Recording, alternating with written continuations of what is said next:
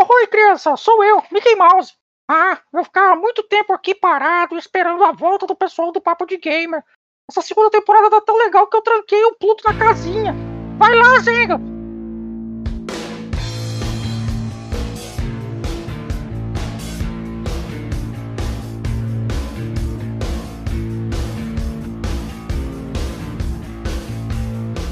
Bem-vindos de volta, meus amigos, vocês que estão vindo em todo lugar, e vocês, meus amigos, que fazem parte deste grande podcast Noguesidinho, sejam bem-vindos de volta.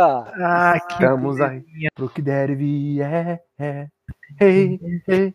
E aí, gurizada medões, estamos de volta para a segunda temporada do Papo de Gamer, novamente reunido com esses caros amigos para debatermos sobre esses assuntos maravilhosos que envolvem o mundo dos games.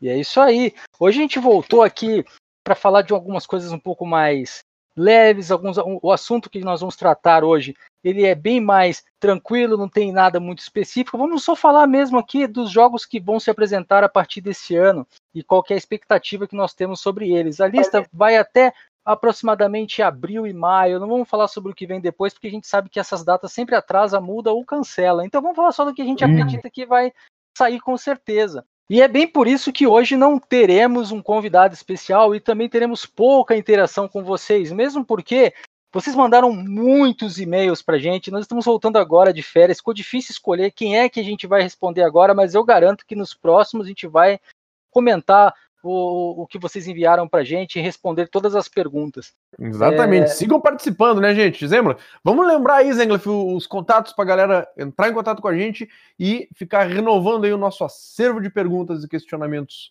sobre vamos esse lá. maravilhoso mundo dos games.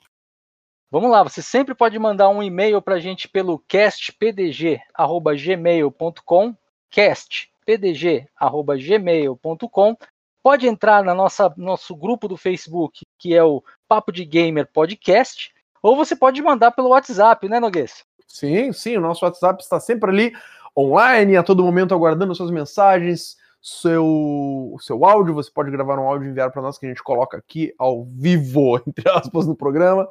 Uh, para o WhatsApp do Papo de Gamer, que é do número 5199996 8286. Estamos aqui ansioso aguardando a sua mensagem. Então, como eu disse, nós vamos falar sobre as novidades desse ano e sobre as nossas expectativas. É, eu sou o Zenglaf e esse é o Papo de Gamer. Chama a vinheta.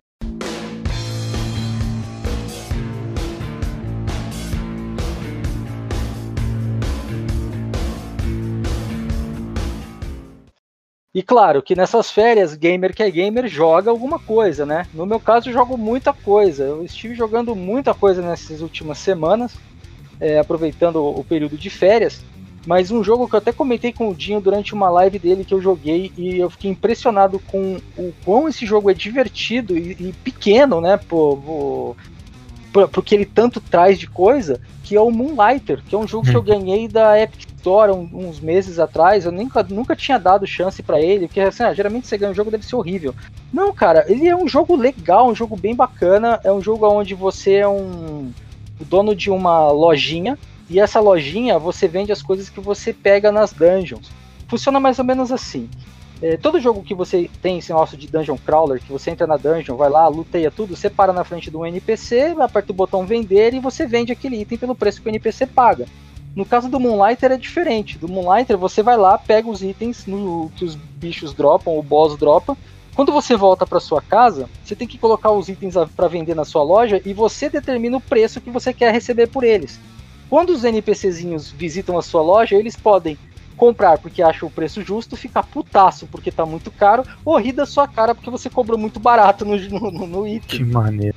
Eu achei isso assim sensacional. Até procurei outros jogos que fossem assim e não achei. É um jogo bem bacana. Eu acho que se sair o Moonlighter 2 vai ser uma, uma grande melhoria em cima desse, desse, dessa mecânica dele que é bem legal, cara. Você é um explorador, você é um, um aventureiro e ao mesmo tempo você é um taverneiro, né? O, o dono de uma loja. Cara, é muito legal isso.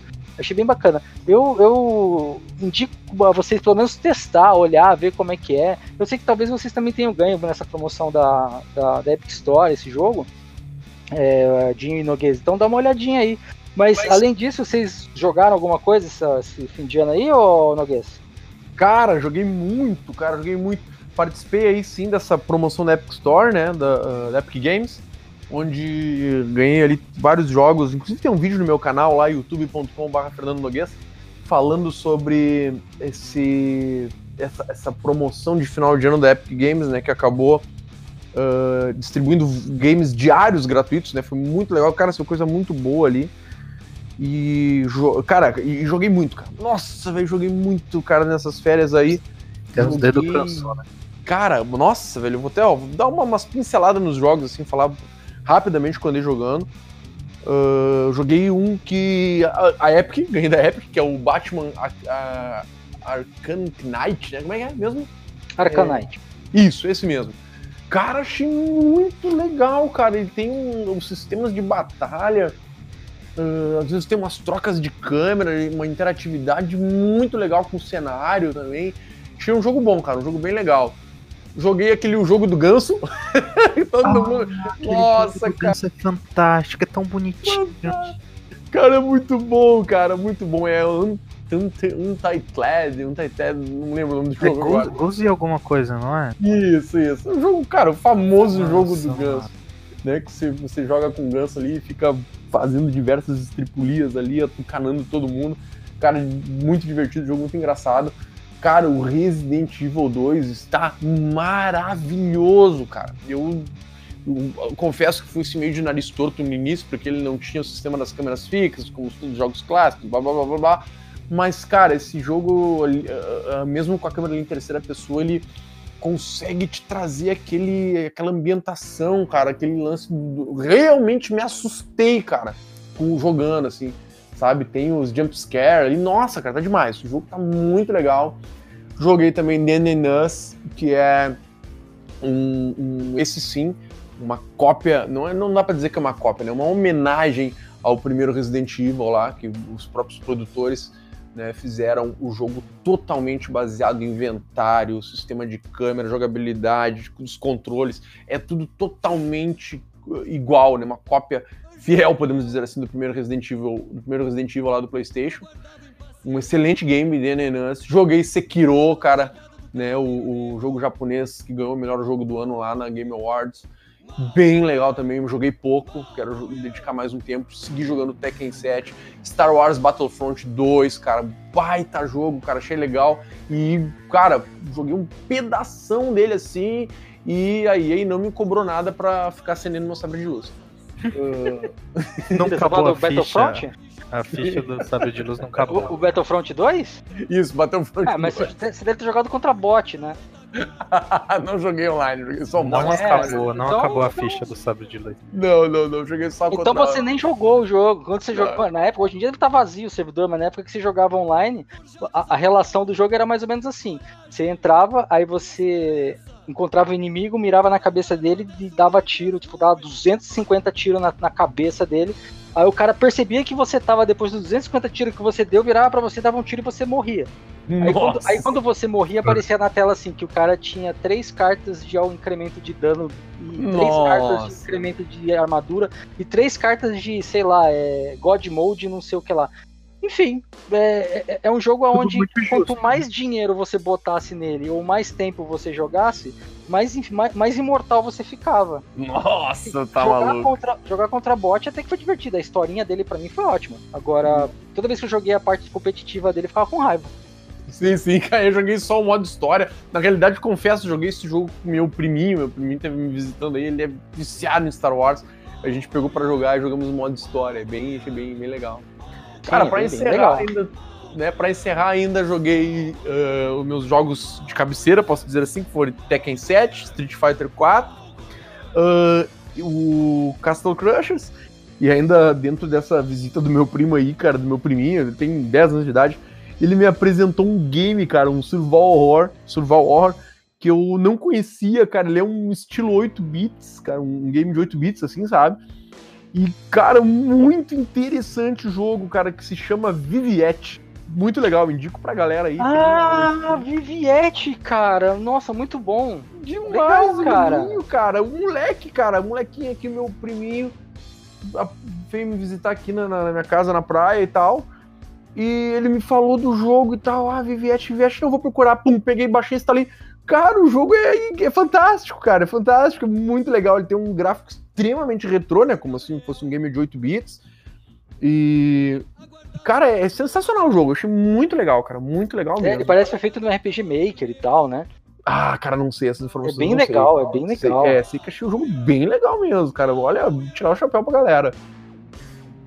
Então, e para encerrar, né, os meus jogos de cabeceira lista, Street Fighter uh, 4, joguei um pouquinho de Mortal 10, Tekken 7, e o último game, cara, foi um que eu peguei uh, como indicação ali da, da, lá do Game Awards, né, vi lá a lista dos concorrentes do Game Awards de 2019 ali, no final do ano, e aí eu vi um jogo chamado Gris, e aí eu digo, pá, cara, vou dar uma olhada Sim. nesse jogo.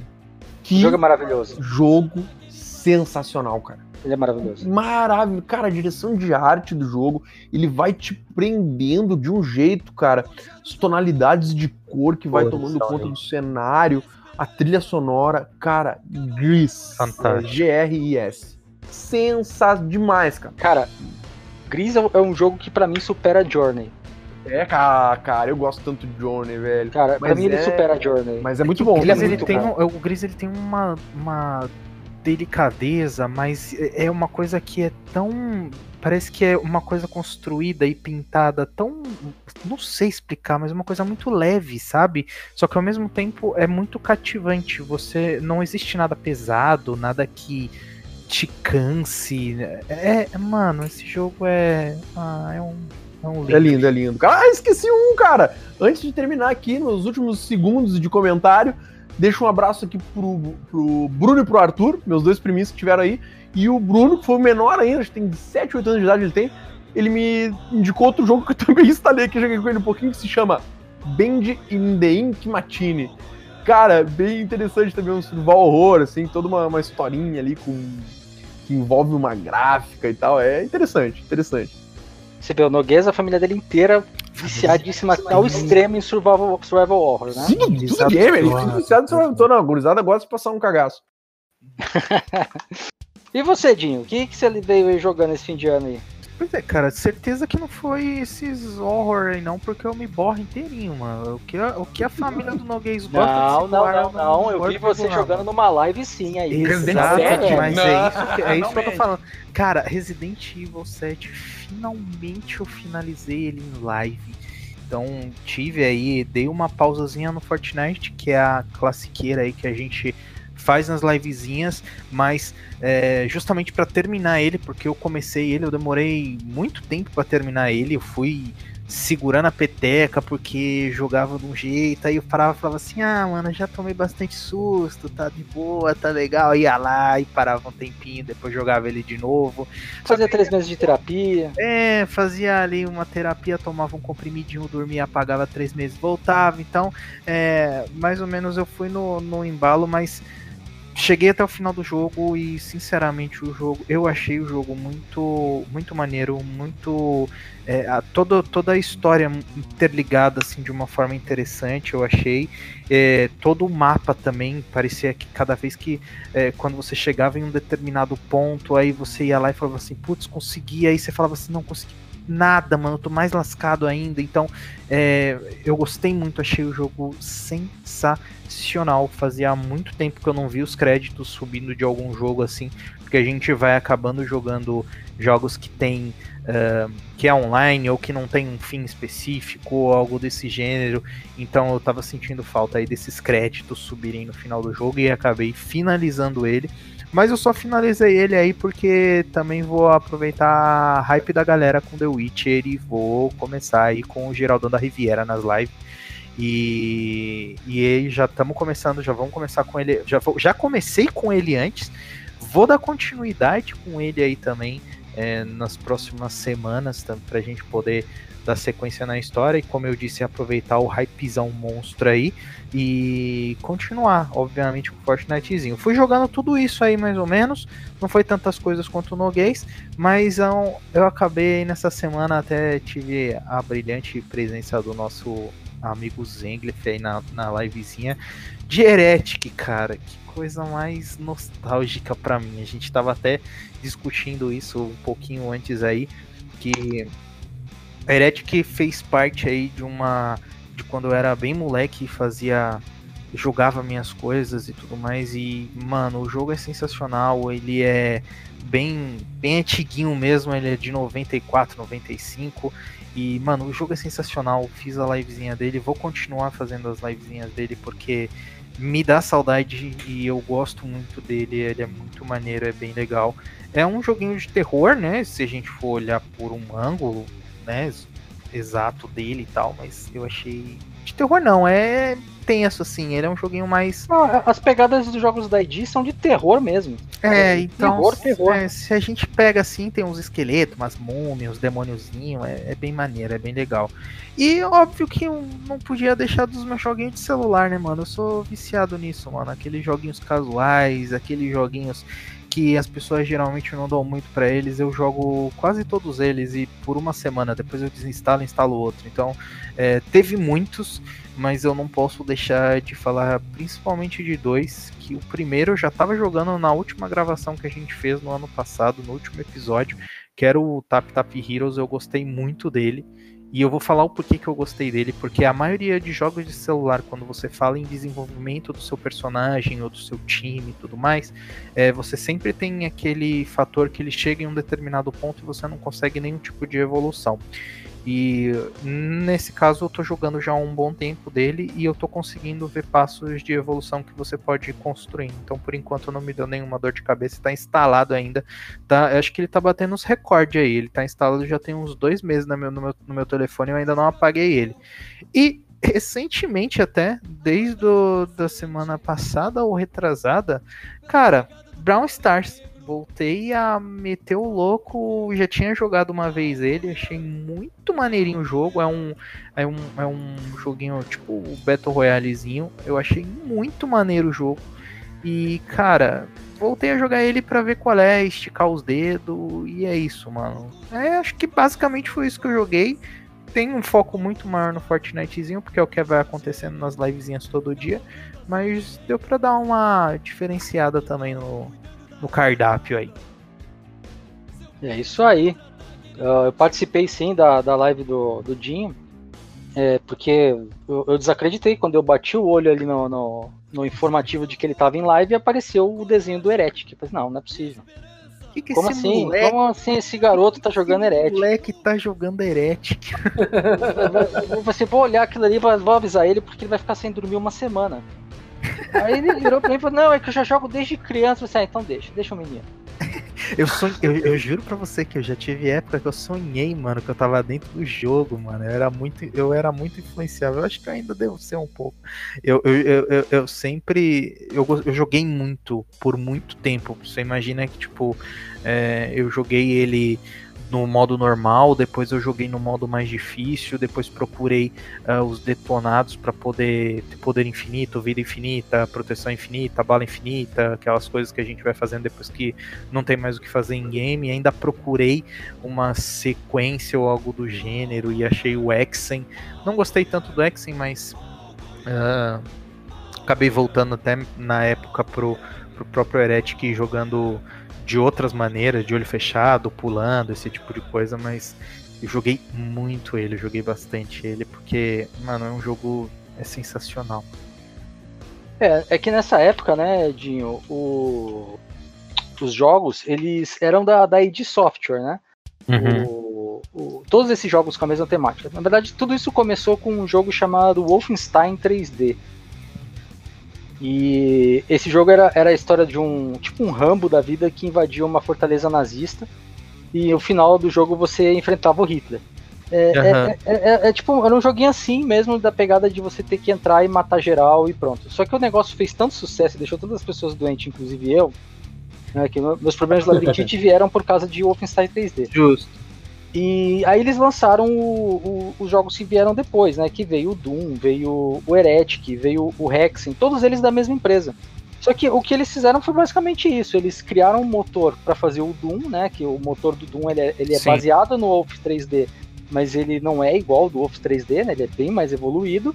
E depois eles fizeram todos os jogos em cima desse motor. Sim, né? tanto que teve gente na, na que aparecia na live ou que conversou comigo depois que viu a gravação, porque os vídeos ficam lá e viram a gravação e falava assim: Eu recebi até hoje, eu, se eu não me engano, foi hoje ou foi ontem, uma, uma mensagem de, de uma das pessoas que assistiu falou assim: Pô, cara, adorei a gameplay que você fez de Doom. Aí eu falei assim: Oi? Como assim de Doom? Eu não fiz é, gameplay então. de Doom.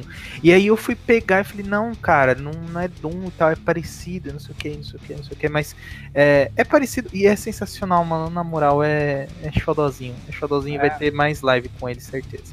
A id Software fez bons jogos com o mesmo motor, aproveitaram, né? Sim, sim. Deu certo, vamos que vamos. É, mas é isso mesmo.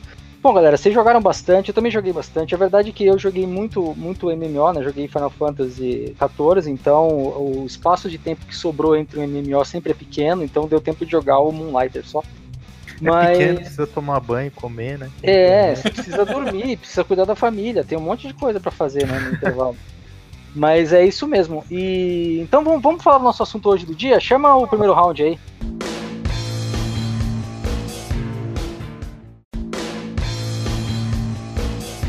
Round 1. Certo. Então, duas notícias que eu preciso dar para vocês, que acredito que possivelmente é, nesse momento alguns já devem tá estar sabendo, mas se não tiver, então vai servir mesmo assim. A primeira delas é: você é jogador de Mobius Final Fantasy no celular?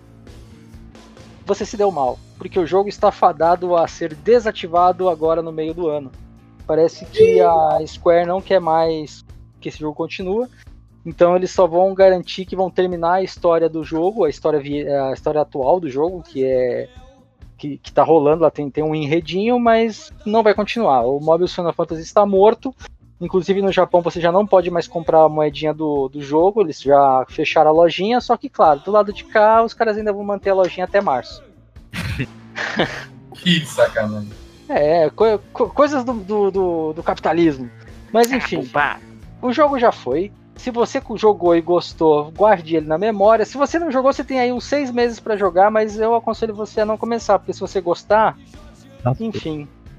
E a outra notícia que também não é muito boa é que o Xbox Game Pass vai tirar cinco jogos do seu catálogo. Então esses cinco jogos que eu vou falar para vocês aqui, se vocês têm o Game Pass e não jogaram ainda, jogue, porque ele vai sair em breve que é o The Division, primeiro The Division. Isso eu entendo porque eu acho que talvez a, a Ubi vá desligar esse jogo, é, acredito que sim. Uh, o Resident Evil 4, que não faço ideia de por que está saindo, porque Resident Evil 4 é, é, é o Skyrim da Capcom, né? Ela coloca em quanto é lugar e refaz, e refaz, e refaz, e refaz. Tomb Raider, a edição definitiva, né? O primeiro Tomb Raider depois do reboot. Uh, Terra-média, o 2, né? O Shadow of Mordor, que é aquele que é um, um uma DLC do Batman. Brincadeira, gente. Não fiquem bravos comigo, não. Mas ele é uma DLC do Batman. e o Saint Row the Third. Esses jogos sairão do, do Game Pass. É, se você tem o Game Pass e não jogou esses jogos, corre lá e joga, porque é, é, o que deu. Sim, eu acho estranho, Zenglaf, até, por exemplo, Resident Evil 4, né, cara? Tá toda uma hype de Resident Evil aí, Sim. né? Resident Evil 2 bombou, aí foi indicado pro Game Awards. Aí agora já saiu o anúncio do Resident Evil 3 Remake e os caras vão lá e removem o 4, né, cara? Então, é engraçado, porque os outros estão lá. E vão continuar, né? O 5, o 6.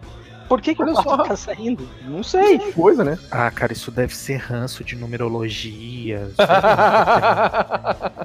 É como vocês estão dizendo, faz qualquer tipo de sentido. Ou então o Game Pass ele é baseado em estrutura hexadecimal e só pode, pode ter 256 ser. jogos. Pode ser. Nossa senhora. Não, essa foi.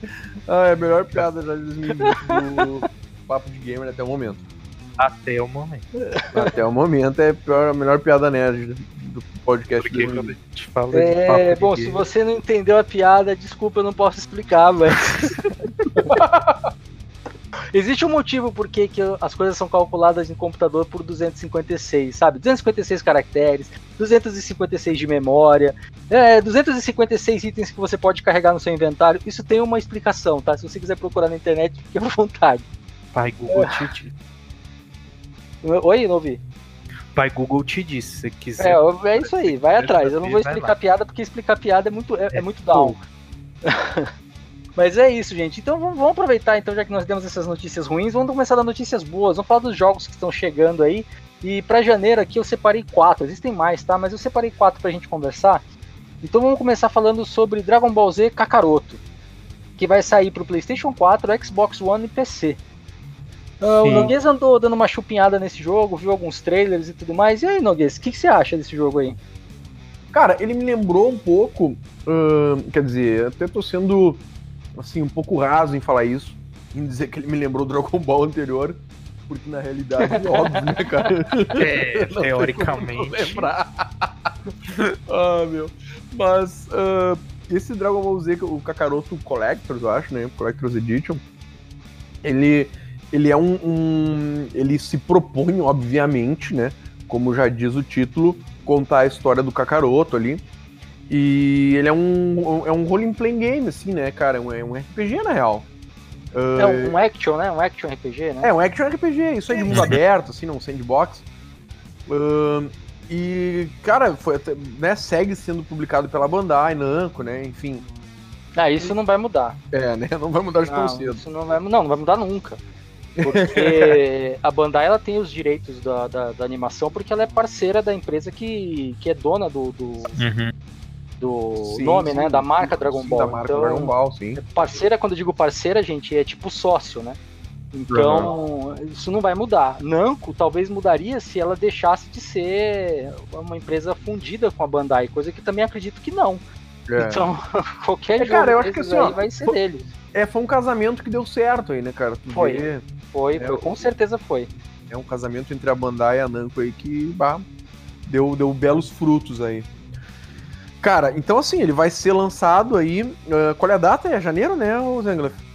É, tá, tá dito pra mim aqui que ele vai sair no dia 17. É, daqui uns dias tá aí, ele vai sair pra. Seria, seria pra gente amanhã, né? no- nós estamos gravando no dia 16, Sim. mas pra vocês foi na última sexta-feira.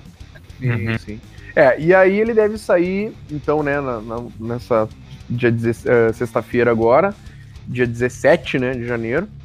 E vai sair pra Microsoft, vai ter né, disponível pra Windows, né, PlayStation 4 e Xbox One. Cara, é um jogo que, que é interessante, me chamou a atenção, deu uma vontadezinha de jogar, assim, né. Vamos ver, vamos ver o que, que ele vai... Você Ah. lembra de um no PlayStation 2 chamado Dragon Ball Saga? Cara, não lembro desse, mano.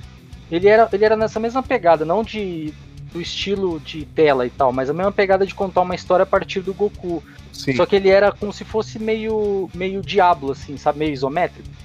Você Sim, andava sim, pelo aham. mapa, ia fazendo as paradinhas e tal, mas tipo, você era o Goku, você ia andando e fazendo as missõezinhas, era um mundo aberto, até um mundo aberto relacionado à capacidade do, do PlayStation 2 da época, né?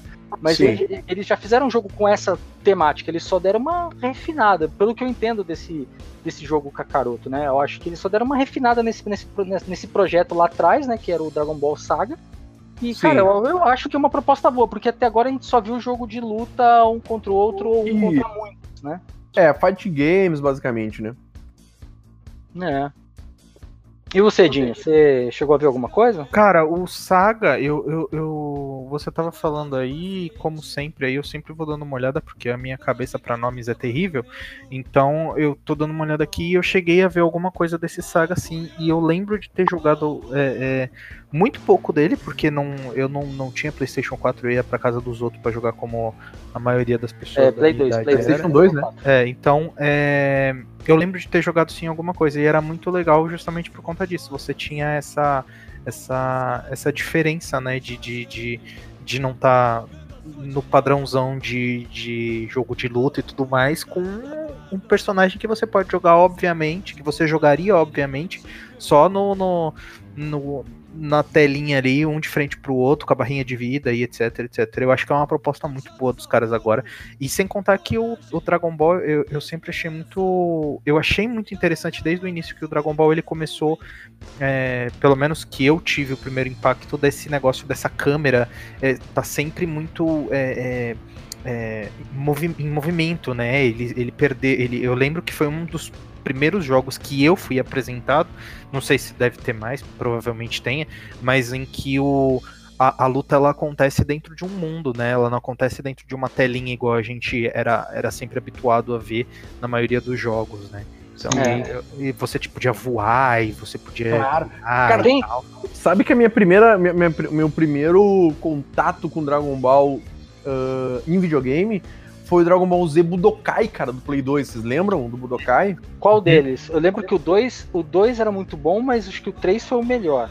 Cara, e agora, mano? Bah, tu me acelerou. Eu sei que eu tinha Dragon Ball Z Budokai, que ele tinha um sistema é. de luta que era similar ao Tekken, assim, né? Os caras meio quadradão. Uhum. Ah, era o 3, era o 3. Era o 3. E pode ser então.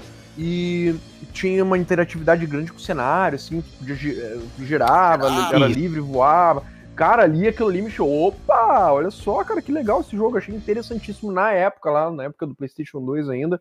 Eu tinha uma Lan House na época em que eu mixava computadores com PlayStation 2, assim. Então, eu, era... eu tava olhando aqui, Noguês. Uh, esse Dragon Ball, ele, ele é muito parecido com os jogos de, de Naruto que saíram pro PlayStation Sim. 3. Sim, o Budokai, aí, né? Não, esse agora, o Kakaroto. O Kakaroto? É, Sim. E aí, é o que, que eu fiz? Aí o que, que eu fiz? Eu peguei e pensei, ah, vou puxar a ficha desse jogo para ver quem é a produtora, né? E, uhum. cara, a produtora é a CyberConnect 2.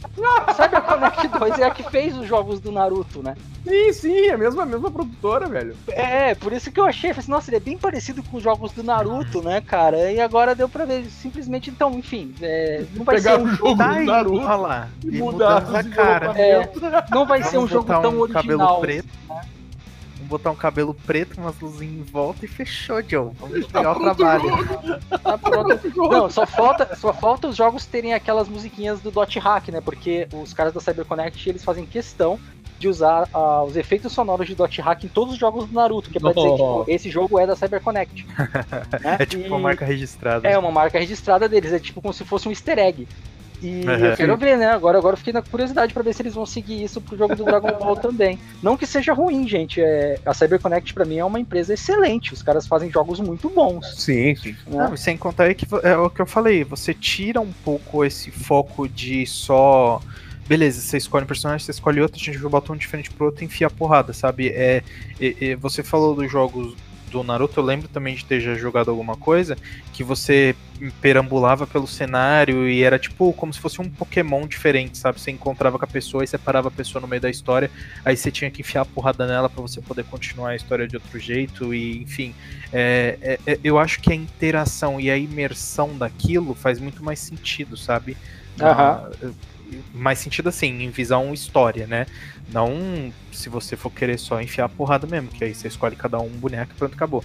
Mas eu, para ter uma história é muito mais imersivo, fica muito mais interessante. Eu acho que pode ser uma boa esse Dragon Ball Wave. Eu acho que vai. É, vamos ver. É, certamente o pessoal que jogou os jogos do Naruto desse estilo vão gostar. Uhum. Né? O pessoal que, que joga Dragon Ball vai achar interessante, porque talvez não tenha jogado o jogo do Naruto, acredito uhum. poucos deles, né? Sim. Mas acho, acho que o, mais, o pessoal mais velho, né, que tem um pouco de, de restrição com o Naruto. Mas, cara, se seguir mesmo assim a mesma técnica dos jogos do Naruto de mundo aberto, vai ser um bom jogo. Não vai, vai. ser um jogo excelente, não vai ser um jogo que vai mudar e vai ganhar um Game Award, mas vai ser um mas bom jogo. se dá bem. Tem tudo é. para ser um bom jogo. É isso aí. É, e nessa pegada em janeiro também, agora só, mas agora para semana que vem, pro dia 24, vai sair um, um remaster do Final Fantasy, Fantasy Crystal Chronicles. É, esse jogo eu joguei no Wii há muito tempo atrás. Uhum. É, vocês chegaram a jogar esse jogo ou não? Vai sair pra Switch, iOS, Android e PlayStation 4. Cara, esse game foi um dos únicos games que eu tive no GameCube. Que eu tive assim o GameCube por duas semanas. E era um dos únicos jogos que eu tinha que eu me lembro que, que era esse o Final Fantasy, Final Fantasy o Crystal Chronicles. E aí, cara, até pra época, assim, eu, eu lembro que entrava no game e tinha, podia es- escolher assim, multiplayer mode. Eu, what the fuck? Como assim multiplayer mode? Sabe, tipo, cara, eu tava com o GameCube na mão, né, meu? Com o GameCube na mão, né? Tipo, né? Tipo, como assim multiplayer, velho? Eu nem internet tinha na época, eu acho, se não me engano. E aí eu fiquei aquela coisa meio, pô. E como é que era, cara? Inclusive, eu nunca joguei modo multiplayer. Esse, esse game ele tinha um modo online, ô Zengler? Ele tinha, e esse também vai ter. É, cada um é responsável pelo seu cenário. Aí é, o, o HP dos monstros é compartilhado, um negócio assim, entendeu? Aí tipo, cada um vai bater um pouquinho no bicho, que nem, geralmente o jogo japonês faz, né? Que é, aí no final lá junta todo mundo e vê quem é que deu mais dano. Aí quem, quem bateu a ponto de derrotar o monstro vai ganhar mais, é, é, mais itens, ou mais dinheiro, ou mais alguma coisa no final.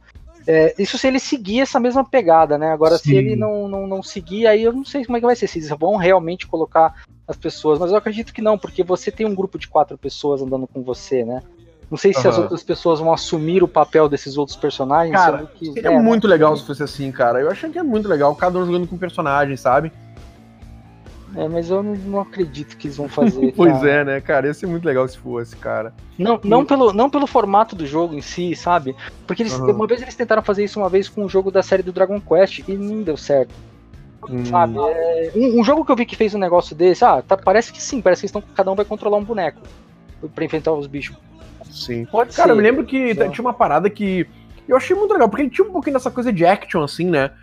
E eu me lembro que tinha que conseguir uns itens pra abrir os portão, cara. E, e as batalhas, elas, elas eram. não eram já em modo de turno, né, cara? As batalhas já eram na Uhum. base da porrada mesmo, né? É, cara, assim, esse jogo, ele me lembra muito o jogo que saiu pro 3DS, que é, é baseado em Monster Hunter, chamado Final Fantasy Explorers.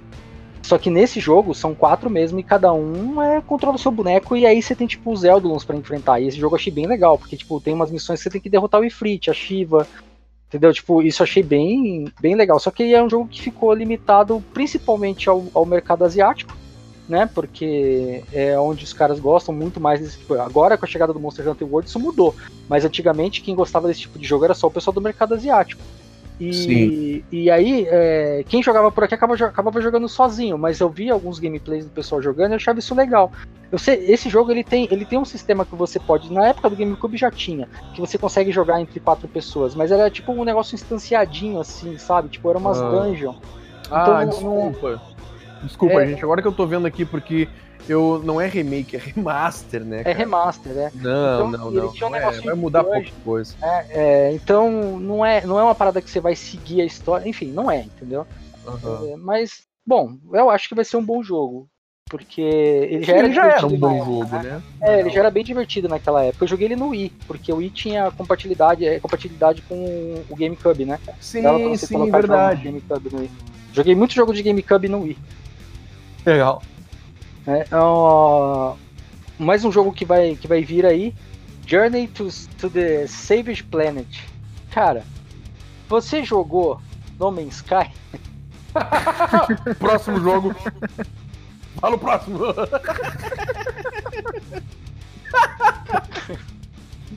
Gente, não é a mesma coisa, tá? É que o jogo me lembra muito o No Man's Sky, assim, né? De você tá num planeta e aí você tá todo fantasiado de astronauta e aí, enfim, não sei. Pode Ah, ser mas é que seja interessante legal. como esse, né, Bem.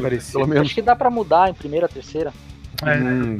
aqui é, eu, eu vi algumas coisas, parece bastante ter uma primeira pessoa nesse. nesse É, é, o É. foco da- da- das gameplays até É. agora eram todas de primeira pessoa. é, mas eh, pode ser que seja Hum. alterável isso aí. É, sei lá, eu, eu- eu lembro do, do dono da, da Hello Games falando assim, cara, é, é, se você gosta de um jogo de tiro com planetas, não sei o que, vai jogar Destiny. E pelo que eu tô vendo, o Journey of Savage Planet, ele é, é- é exatamente o que o cara deveria ter feito. Tipo, é um jogo é, espa- espacial, com o carinha vestindo um, um traje espacial e que ao mesmo tempo ele enfrenta monstros, monstros grandes e desafios, e tem e é uma pistola que funciona, não serve só pra você minerar coisas, e eu acho que vai ser um jogo bacana. Sem contar Né? que também é, tá bem bonito o jogo assim, né? Pela prévia que. É, não, mas eu acho que isso, isso vai ser uma temática, viu, Dinho? esse tipo de gráfico, eu acho que porque para produção esse tipo de gráfico não é tão, tão complicado de manter, né? Tipo, é o, que, é o que a gente chamaria de duplo A, né? Nós temos os triple Aham. A's, então esses seriam tipo um duplo A. Ah, é, ele tá, tá bem bonito, tá bem, tá bem divertido, assim, na- num- numa pegada sem. é, eu acho que a gente, sei lá, pode ser que eu fale uma bobagem muito grande, mas a gente tem um- uma coisa tão maçante de realismo em tudo que acho que quando vem alguma coisinha assim mais animada fica até mais bonitinho, cara. Porque a pegada que tem é essa, a gente tem uns detalhes bem é, grandes, assim, de luz, de Aham. brilho e tudo mais, mas não deixa de ter uma característica animada, sabe? Acho que deixa uma diversão aí um pouco mais mais aguçada, talvez tira um pouco da tensão, né, da, da- É, dessa realidade. Acho que aquele negócio tipo da, da direção artística e a liberdade artística do diretor ser meio capada pela realidade, né? Exato, exato. Você não, não, não pode explorar tanto esse esse essa, essa diversão no negócio, né? Então é, eu achei achei bem bonito e quem sabe, né? Quem sabe aí, ó. Ah, Eu, eu, eu acho que esse jogo, eu acho que esse jogo tem, tem, tem grande chance de ser bom. Ele tem um gráfico potenciais, muito. né? é, é, eu, eu vi que ele tem um gráfico muito parecido com o Outer World. O Outer World veio pra mostrar que dá pra fazer um jogo com uma temática mais séria, tendo esse gráfico assim mais animado, né? Sim. Então, É, é, eu é. acho que a- a- é isso que eu tô falando. A pegada, ela, ele tá bem, bem próximo de, de, de você buscar algo mais divertido, talvez por um. Por um para sair mesmo dessa, dessa, dessa coisa tão real que tá, tá vindo bastante, sabe? Acho que. Eu acho sensacional, acho lindo e maravilhoso esses jogos com o máximo de realidade possível, os detalhes e luz e cenários e etc. Mas, cara, eu acho que quando você pega um jogo assim, onde o jogo é divertido, onde existe uma animação é- e você não tem aquela tensão, sabe? E você também provavelmente vai diminuir o número daquelas pessoas que são chatas pra caramba, que falam assim: é, o cabelo não mexeu legal nesse evento aqui, não, sabe? tipo, mano, foda-se como é que o cabelo mexeu, vê se o jogo tá maneiro, vê se tá legal. E acho que essas pegadas mais animadas assim é, é mais divertido. Acho que basicamente a palavra vai ser próxima dessa. Vai ter jogo pra você admirar, vai ter jogo pra você é, ficar tenso e tem jogo que você tem que se divertir. Esse tem- aparenta ter uma pegada mais divertida. É. Bom, eu me empapucei com gráfico no Final Fantasy XV, que é um jogo muito lindo, mas muito bosta. já, você Então- tirou a tua importância, da- tirou do topo da sua lista já há um tempo. Há muito tempo. né? Bom, mas paciência, né? Segue a vida. Ah, um outro jogo que sai em janeiro também, no finalzinho de janeiro, no dia 28 de janeiro, é Pillars of Eternity 2, o Ultimate Edition. Esse jogo já É. saiu no ano passado, mas agora eles vão fazer a versão. Acho que é de 2018, acho que fez. É, eles vão fazer agora a versão com todas as DLCs junto. Pra, tipo, assim, quem jogou lá atrás e pegou DLC por DLC e jogou, teve, uma, teve um tipo de, de experiência. Quem for começar a jogar hoje e já começar a jogar com tudo, vai ter uma, diferen uma, uma experiência um pouco diferente. O jogo, o jogo já sofreu algumas alterações e tudo mais. Pra quem não sabe do que, que esse jogo se trata, esse jogo ele é um estilo de Baldur's Gate, onde você controla um grupo de personagens como se fosse um RPG de mesa. Então você vai lá ter o ladino, tem o guerreiro, tem o clérigo e tem as missões pelo mundo. E essas missões elas acontecem assim, com você interagindo com NPCs. Você conversa com o NPC, aí tem uma situação, ele te contrata para fazer um negócio e tem um plot no final, enfim. É um jogo bacana, mas não sei quanto que vai vir o preço dele, mas por ser Ultimate Edition, se você gosta de jogo desse tipo e não viu ainda a versão a versão simples dele, vai atrás e divirta-se. É, Isso aí que eu- são as pegadas. É, eu vi dele, só vi o, o trailer do, do, do- da PlayStation lá, do, do, do site, do canal oficial, né, do PlayStation. E ele me lembrou bastante Diablo, sabe, cara? Diablo 3, assim. Os É, mas é diferente, ele é, ele é paradão, né? Ele é, é como se fosse o RPG do estilo tático, que você Hum, escolhe a ação de cada personagem durante a luta, entendeu? Entendi, entendi, cara. Legal, interessante. É porque, como eu disse, né, no, no- nesse videozinho que eu vi lá na, do site da PlayStation, na, perdão, do canal do YouTube da PlayStation Europa que eu vi, ele lembrou, me lembrou Diablo, mas agora tu tá me dizendo aí que É. a jogabilidade é bem diferente, né, do Diablo. Sim, é na, é na na- na pegada do Divinity. Uhum. É legal. E Cara, interessante, então. são bons, são jogos bons, não é ruim não. É, é que assim, é pra quem quer uma história, quem quer ouvir uma história e jogar um gameplay durante ela, entendeu? Entendi, aham. É isso aí. E aí a gente pula para fevereiro, né? Fevereiro também vai acontecer aí. É, ah. Alguns jogos. Só que tem um que eu vou deixar até pro último para falar, porque o Noguês vai, vai sentar em cima desse jogo. Vai, vai. né? É, o primeiro jogo que a gente vai falar aqui é o Ori The Will of the Wisps, que também é um jogo que eu acho que o Noguês, quando botar a mão, é, é platina. Oh, tá, tá lindo o jogo, cara. Adoro esse estilo de game, assim, cara. Ele tá. Cara, eu também só vi game. Uh, só vi trailer do game até agora, né? Porque, obviamente, vai ser lançado em fevereiro ainda. Mas tô com a mão coçando para jogar ele já, cara. Eu achei lindíssimo, assim. Lembra um pouco um, Re um Rival. Nossa, cara, nunca sei falar o nome desse jogo. Um Reável se escreve. Um é Rival. É, cara, lembra, me lembra bastante um Rival, assim. E nessa pegada, side-scrolling, né? Vai... É, eu sei, o Noguês é o cara que eu nem falei, o cara que pegou o limbo e falou assim, não, vou ver se é bom, e só parou de jogar quando platinou. cara, limbo, nossa, limbo. É, mas é, se a gente parar assim. pra ver esse Ori, a, a pegada ela é. É engraçado, porque eu vi uma. Eu, eu, passei a ver uma quantidade muito grande desses jogos com essa mesmo com essa mesma estrutura, sabe? Onde você tem. É, tá lindo, o... né? Cara, é, tá lindo, tipo... assim, muito bem feito, bah. É, e ele tem, tem brilho, né? Ele tem cenário e ele tem. Você vai para cima, você vai para baixo, você quebra uma, uma. Você quebra um tronco porque é por ali que você tem que ir para baixo. E tem toda uma história construída ali em cima. É um, cara, é a mesma coisa que a gente tava falando, por exemplo, do, da, do, do jogo do Chris, né? Chris é, é, cara, é, é, você pega aquilo, é um jogo que é bonito de você ver, sabe? Você não tá falando de gráficos ao extremo, você não tá falando de nada disso. É que é, é uma coisa simples, é, é Isso, mas com capricho, né? com capricho, aquilo é cuidado para fazer. E óbvio que a gente não pode comparar estruturas de layout do, do Gris, por exemplo, com o Ori, porque a gente consegue ver um pouco mais de efeito, um pouco mais de luz e tudo mais, mas a pegada é a mesma, sabe? É aquele jogo que a impressão que dá é que vai fazer exatamente como o, o Zenglif falou do Noguês com o Limbo. Você vai sentar e vai falar assim: ah, o jogo parece legalzinho. E você vai se apaixonar tanto por ele que você vai andando, você vai falando: caraca, mano, eu terminei o jogo em dois dias, eu vou chorar em posição fetal porque eu acabei, sabe? Tipo. Não vou mais poder jogar. Exato, então a impressão que dá é muito essa. O, o jogo, cara, o que foi apresentado, pelo menos até agora, o jogo tá absurdamente lindo. Lindo. Acho que a palavra para ele é isso, lindo. É, cara. E, bom, eu, eu sou uma pessoa que jogo, eu joguei muito jogo desse estilo na minha vida. É, até hoje eu ainda guardo alguns no coração. Mas eu evito jogar hoje em dia, porque eu prefiro colocar na mão da minha filha para ela jogar. Teve um que eu comprei uns anos atrás aí, que eram duas menininhas, eu esqueci o nome do jogo agora, uma de cabelo amarelo e uma de cabelo roxo. É, acho que é Diana Sisters o nome do jogo. E, cara, eu, eu, me divirto muito vendo minha filha jogar com ele. Porque, assim, esses jogos, para mim, hoje, eles não geram mais aquela. A, o desafio desse jogo. Tipo, é uhum. é mais mesmo para eu assistir ele. Então, se eu for para assistir, eu prefiro assistir alguém que vai ter uma certa dificuldade com ele. E eu vejo ela jogar e é, tipo, para mim é, é, muito mais prazeroso, né? É, é, bem legal. Eu, eu, gosto de ter esse tipo de jogo no mercado, eu acho bacana. Acho que ele é bom para introduzir também algumas pessoas que começam a, a, a jogar o, o, videogame, né? Porque ele, ele apresenta você um mundo mágico, ele não apresenta você um mundo onde, cara, peraí que você tem que arrancar uma cabeça aqui. Onde né? você é obrigado também a fazer aquilo, né? Porque é... parece que flui.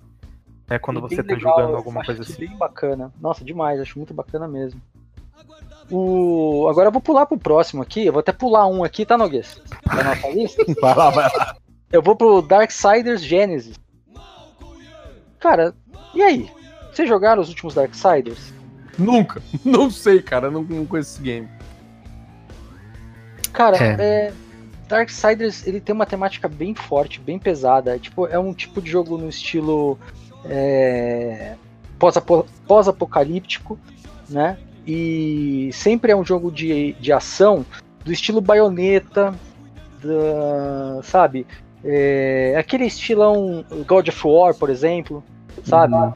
Que você esmaga tudo, você tem um espadão e a sua espada você usa para esmagar o crânio dos seus inimigos de 5 metros de altura. Uhum.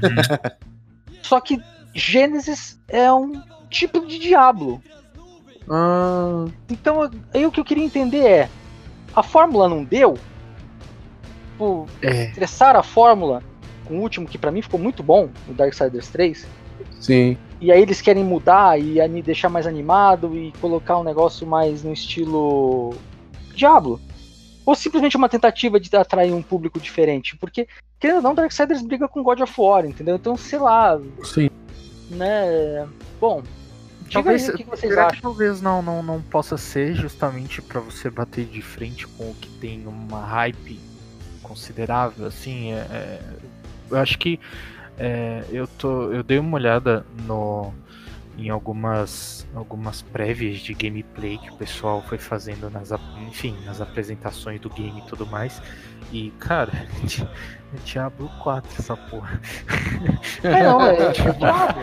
Será que você não tá pegando uma hype porque você acabou tendo essa hype ou, ou alguma coisa muito próxima e mandar, vamos fazer desse jeito porque o pessoal curtiu alguma coisa parecida disso e vamos ver o que, que vai dar.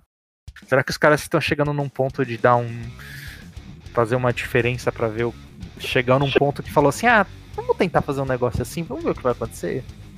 É, historicamente, toda vez que alguém mudou a fórmula do jogo, cagou o jogo, né? Pois é. É, cara, então, o Killzone mesmo. Killzone era um tipo de jogo mais estratégico, né? Bem divertido, na verdade, e se tornou um péssimo jogo de FPS, que matou a franquia. Então, sei lá. É, É. tentativa, acho que é tipo tentativa Mas e é. erro, né? Não, mas aí, tipo, é olhar o mercado e falar assim, ó, quem que deu certo desse jeito? Não sei, cara. Sim. Quem que É. mudou a fórmula e falou, puta, agora o jogo é o melhor jogo que tem? Ah, GTA, o último, fez isso. Uhum. Só. Quem mais fez isso? Né? Querendo ou não, o GTA ele já era grande antes, né? Não tão Aham. grande, mas já era grande. Sim. Né? Então, Ele já assim, tinha, já tinha os É. defensores dele, né? Foi, uma, foi uma adaptação que o, o público só falou: ah, legal, agora você tem um, um jogo que não é tão grande, você vai mudar ele pra tentar ver se ele melhora? Competir com quem já faz isso há 30 anos? Não sei. Sinceramente, não sei. Bom, espero que sim. Eu, eu acho a jogabilidade e história de Darksiders muito boa, genial. Gostei de todos eles que eu joguei, mas, bom, enfim, né? Com certeza esse eu vou jogar no Switch. Vamos ver, vamos ver o que vai acontecer. É, e aí nós temos agora uma apresentação aí que é, é bem legal também, que é a adaptação do Devil May Cry 3 pro Switch. Uhum. É, eu joguei Devil May Cry 3 no PS3, cara. E confesso que eu não gostei muito, velho. Você não gostou da fórmula do Devil May Cry? Na- O, esse 3, eu achei. Não, não gostei muito da jogabilidade, cara. Não, não- não- o jogo não me atraiu na época, cara. Não sei porquê. Sabe? Não, realmente não me atraiu muito. Esse Eu aqui ainda, depois- ainda foi bom, cara. eu joguei o que Devil May Cry depois. Zenglef depois, cara, no PS4. No, no PS3. Que aquele sim eu curti pra caramba, velho. Mas agora não vou me lembrar o nome dele, cara. Será que era o, o que ninguém gostou? Pode ser, hein? Que é o Alguns 4? gostos refinados. Talvez, cara. Na verdade, o nome dele era só Devil May Cry, né? Ah, não, teve o 4, sim. Teve o 4 e depois teve um que só se chamava Devil May Cry, que eles fizeram, tipo, tentaram fazer um reboot da série e aí a, a comunidade que gostava do Devil May Cry se caiu matando, falou que nunca mais ia jogar Devil May Cry na vida, tanto que eles fizeram o 5 e, tipo, sabe aquele negócio do... Esquece que existiu aquele reboot. Sabe? cara, reboot? Não, não teve, não. Não foi que eu joguei, velho. Devil May Cry. Jogou só, reboot, pô. era só Devil May Cry, eu curti pra caramba.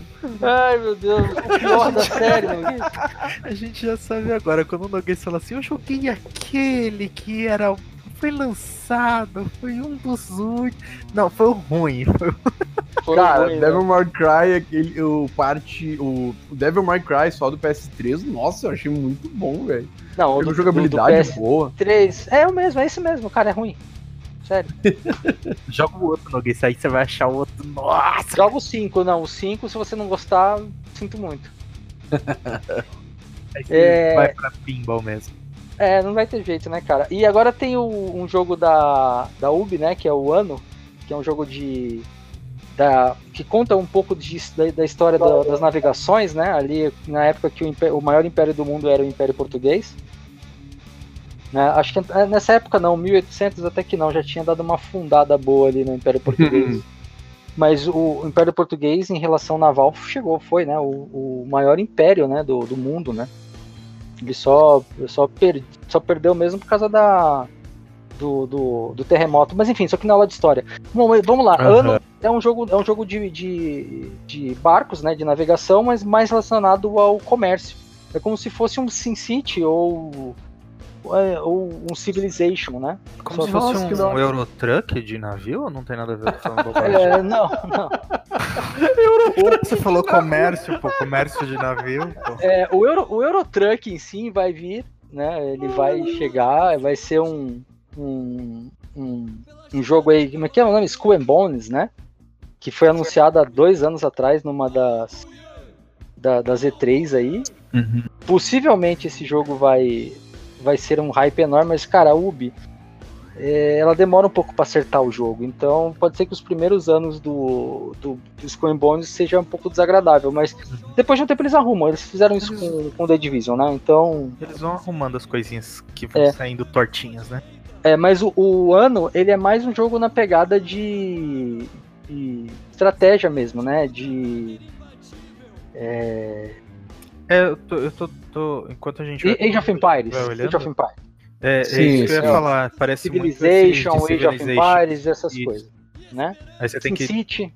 É aquela tática de vou colocar minha civilização. Eita!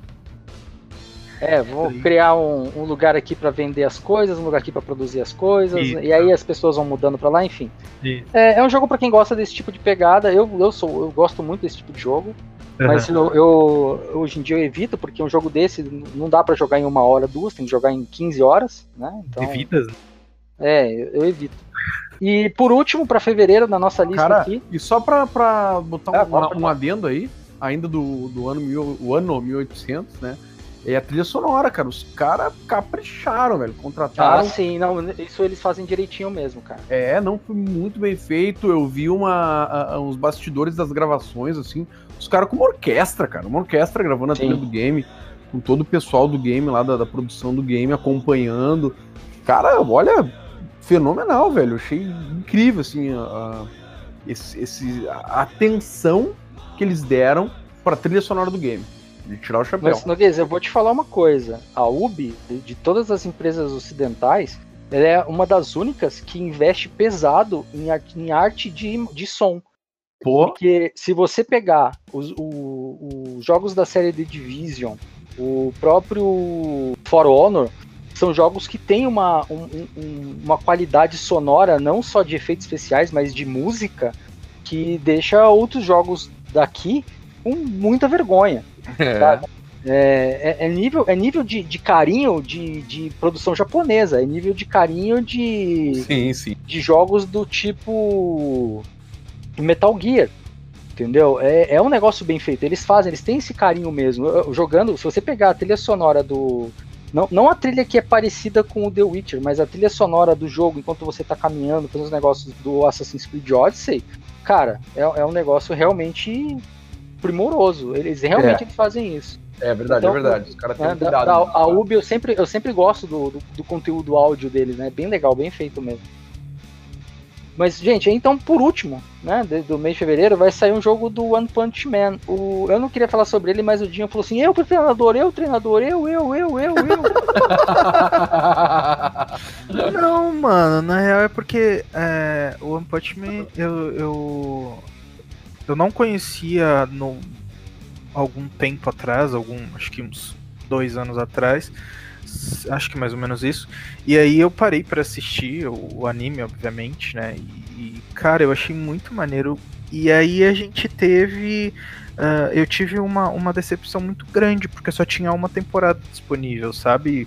Principalmente quando eu tava pesquisando nas plataformas aí de, de, de distribuição de conteúdo. E aí eu olhei e falei assim, mano, eu vou procurar porque eu quero continuar assistindo, porque a história ela continua, né? E uhum. afinal parou ali num determinado ponto onde a parada ficou mais séria ainda. Falei, caraca, quero assistir o resto. Fui procurar a segunda temporada e aí eu acabei me dando conta de que não existia a segunda temporada por, uma, por um problema de produtora e tudo mais. E aí uh, eu fiquei sabendo, se eu não me engano, no começo ou no meio do ano, que é, eles conseguiram uma nova produtora e que eles iam lançar já a segunda temporada, já na mesma pegada e tudo mais. E aí a gente acabou vendo a lista eu falei, pô, provavelmente deve, deve ser uma, uma, uma consequência desse possível, possível, entre aspas, hype de, dessa, dessa, nova, dessa nova reformulação aí dele, né? Porque é, ele tem um, um, um, um, traço muito característico, um tipo de animação muito característica ali dele. É um. Eu, particularmente, para quem gosta desses, desses desenhos mais uh, escrachadinhos, assim, de alguma forma, ele é muito maneiro, é muito legal.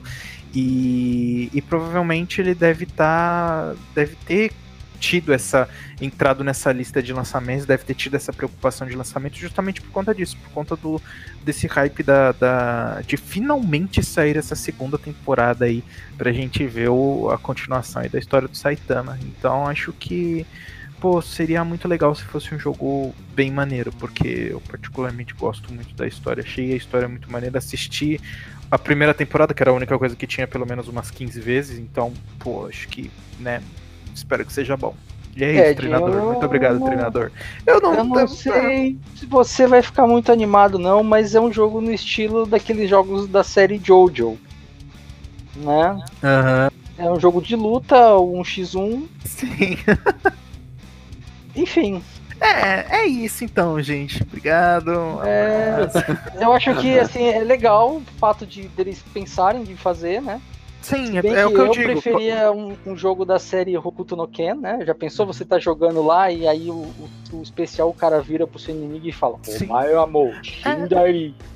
Aí então, você vê o cara, tipo, desesperado assim, de repente o maluco sim. explode. É, eu é. sempre torço para que seja uma coisa boa, mas. Uh, se a gente for levar a um pé da letra de, de, de consequências assim da, da história e da situação, você colocar o personagem principal, que é o Saitama, que destrói todo mundo com um soco só, para brigar contra qualquer outra pessoa de frente para ele em um, em um X1 e você ter que dar mais de um soco é triste. Eu não vou negar para você isso. Então, sabe, você é. tem o cara que durante toda a, a, a série de cria, a, criação da série, ele morre de tédio porque toda vez que ele encontra um inimigo e ele acha que ele vai conseguir dar pelo menos três porradas no cara, o inimigo morre no primeiro soco. E aí, quando você entra num jogo de luta e você. Ah, vou bater de frente com. Vou jogar com Saitama. Mano, eu quero dar um soco só e quero ganhar a luta, entendeu? Tipo, é, a, a, a lógica vai ter que funcionar assim, mas é óbvio que não vai funcionar assim. Então, espero só que seja muito bonito, espero que é isso. É, vai ser que nem aquela, aqueles episódios de Dragon Ball que os caras têm que fazer o teste de força, mas fala assim: não bata com força porque vai quebrar a máquina. É Aí o cara tem que dar um peteleco na máquina pra ser tipo poder de força, um milhão. Exato. só deu um. É, é Nossa. Tem, tem. Eu, ai, tem. ai. Vamos, vamos fechar o mês de fevereiro aqui. Inclusive, também Bora. queria fechar. Foi um prazer estar com vocês aqui hoje. Isso, porque agora chega. Até semana que vem. Mais. Street Fighter V Champion Edition. Falou, Noguês. Até semana que tchau, vem. Até. Nossa, tchau, tchau, gente. Cara, então, né, meu? Street Fighter V Champion Edition. O que dizer, né? O que dizer desse game, desse fight game maravilhoso? Vai ter mais 36, se eu não me engano, cenários diferentes. Vai Cara, ter é, mais, mais rebalanceamento. Nossa, é muita coisa que eles vão botar aí. Tanto que tem gente falando que isso vai tentar reviver o, o Street Fighter. Cara, é, é, é eu, vou, eu vou te falar sinceramente. É, eu, quando saiu esse Street Fighter V, eu comprei ele porque eu queria ele. Eu achei ele muito maneiro. Tive as minhas decepções dele. E ele tá encostado ali na minha prateleira tem alguns meses. Fala, é, fala a verdade, Edi. Você queria ver a Kami mesmo de de. de maior. Só. De resto, o jogo é horrível para você. O negócio Sabe, é só ver a Camille de maior. Ah, mano. Não, eu realmente eu, eu, dei um voto de confiança bem grande, sabe? Eu gostei da. da eu gostei da. Enfim, da, da, da estrutura visual que ele me deu, entendeu? Mas é, eu senti falta de muitas coisas que eu, eu tava acostumado é, em jogos de luta daquele tipo, entendeu? De você, por exemplo, poder fazer alguns desbloqueios conforme você vai enfim, Exatamente, cara. é, jogando. Você não, eu sei que eu comprei o jogo e aí eu tinha um, um- um- uma situação onde você podia fazer um modo história, mas o modo história ia ser uma coisa só com 10 personagens. Você não desbloqueava absolutamente nada. Você precisava ter ah, ah, o PES pago para você poder jogar com outros jogadores em diferentes plataformas e mesmo assim não te acrescentava tanta coisa. E eu falei, ah, que beleza, tá ali na minha estante, entendeu? Então espero que os caras coloquem bastante coisa. E, Cara, é que mano, assim, o Street Fighter. V quando saiu, ele saiu pra ser um jogo de esportes. Ele não, ele não saiu pra ser o sucessor do Street Fighter 4, aham, entendeu? O que, que foi o Street Fighter 4? Tudo bem que a, a Capcom ela deu um jeito de vender os personagens que ela queria. Que ela lançou vários, vários Street Fighters 4, né? Só que o que, que ela fez quando ela lançou o Street Fighter 4? Ela lançou num, num modelo de, de, de negócio que naquela época era o que o público aceitava, que era assim. Ah, tá aqui o jogo, tudo que você precisa tem um- um, uns, uns esquemas pra você liberar. É ganhar de perfect até o final do último boss, é ganhar tudo com um round só, enfim. Tudo isso ele colocou no Street Fighter 4 que a gente conhece. Só que aí eles foram testando o, o público. E testando o público pra Capcom era, em vez de a gente arrumar o jogo, vamos lançar um jogo novo. Isso eles fizeram a vida inteira. né? Uhum. Então, tipo, o Street Fighter 2 tem, sei lá, 5, 6, 7 versões diferentes, né? Que seriam updates do jogo. Naquela É. época eu ente- eu entendo, porque não tinha como eles fazer um recal de fita pra poder colocar um chip Sim. novo com atualização. Ok, faz sentido. Só que do, do PlayStation 3 pra frente, tudo era pela internet. Eles poderiam ter feito vários patches pra arrumar o jogo, mas não, eles ficaram testando o público. E como que era esse Uhum. teste? Vamos lançar um Street Fighter Warrior Edition. O que, que ele vai ter? Quatro, player, quatro jogadores a mais e balanceamento das coisas que a gente não, que a gente deixou cagado do último. Uhum. Aí todo mundo né? ia lá e comprava o Warrior Edition. Ah, vamos lançar agora o, o Arcade Edition, que vai ter mais Uhum. dois lutadores e um Isso. rebalanceamento, entendeu? O que aconteceu com o Street Fighter V é que eles falaram assim: vamos lançar um jogo só para esportes, né?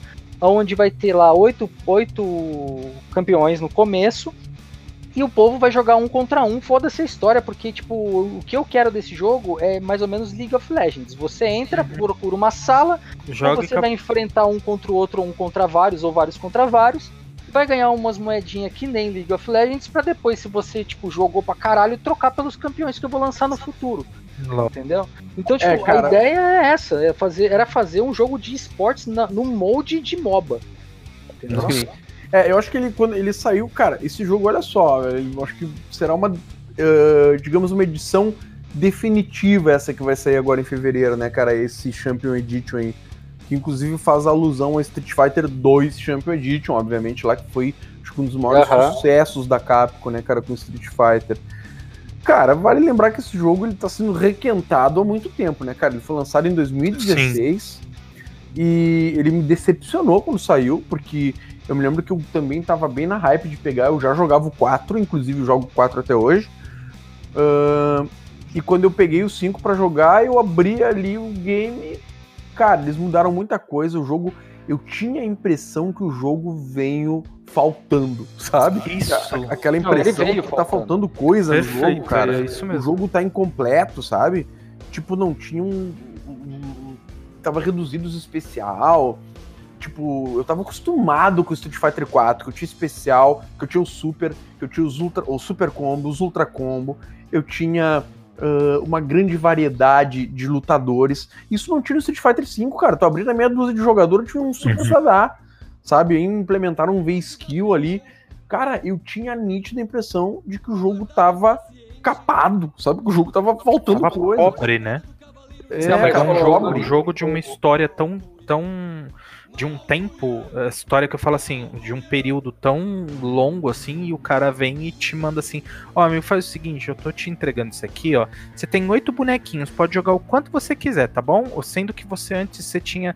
É, é tipo aquilo. A Exato. gente vai voltar pro um, que a gente tá aqui com três bonecos, você pode usar os. Ó, você pode escolher entre três bonecos, olha que legal. Sabe? Tipo, então. Eles mano, apresentam o eu- novo Fatal Fury. Não, mas, cara, é assim.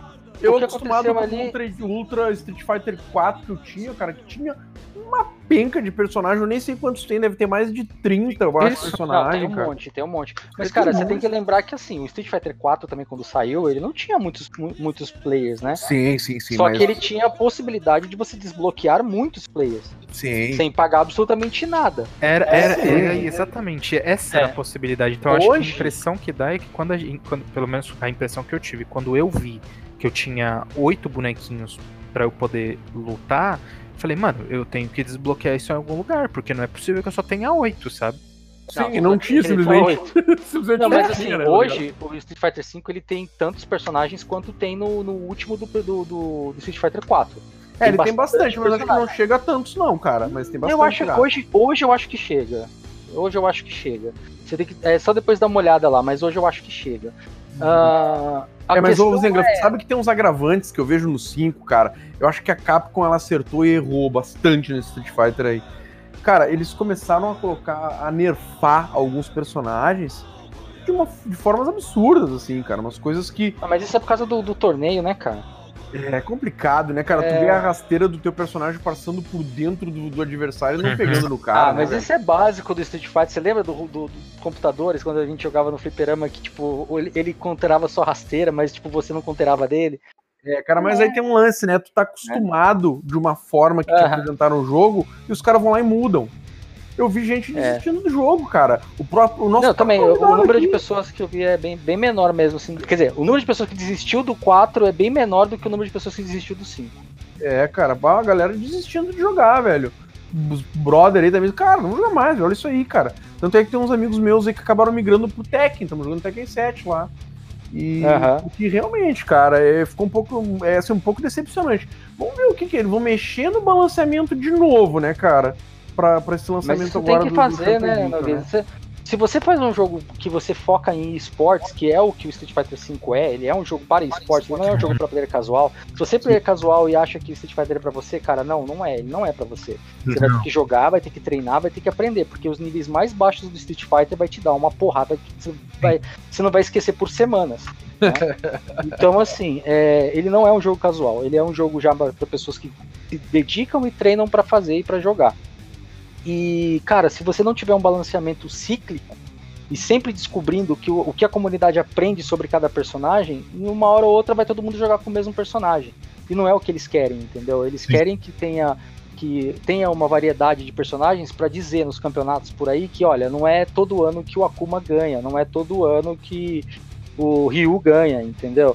Então, ele sempre tem essa, é, esse, esse trabalho, né? Esse trabalho é pra sempre. League of Legends é assim, é, o Dota é assim, é, o, o Smite é assim. Esses jogos eles são feitos pra ser assim, né? Pra ter essa, essa rotação.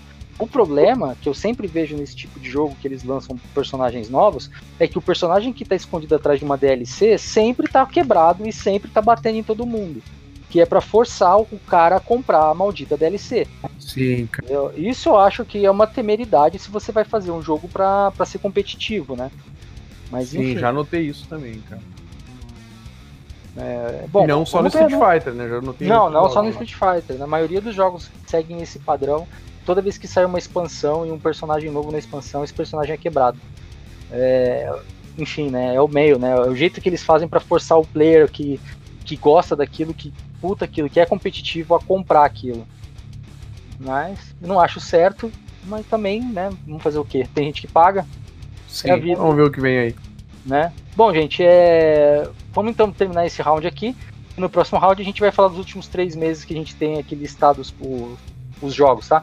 Já a gente volta.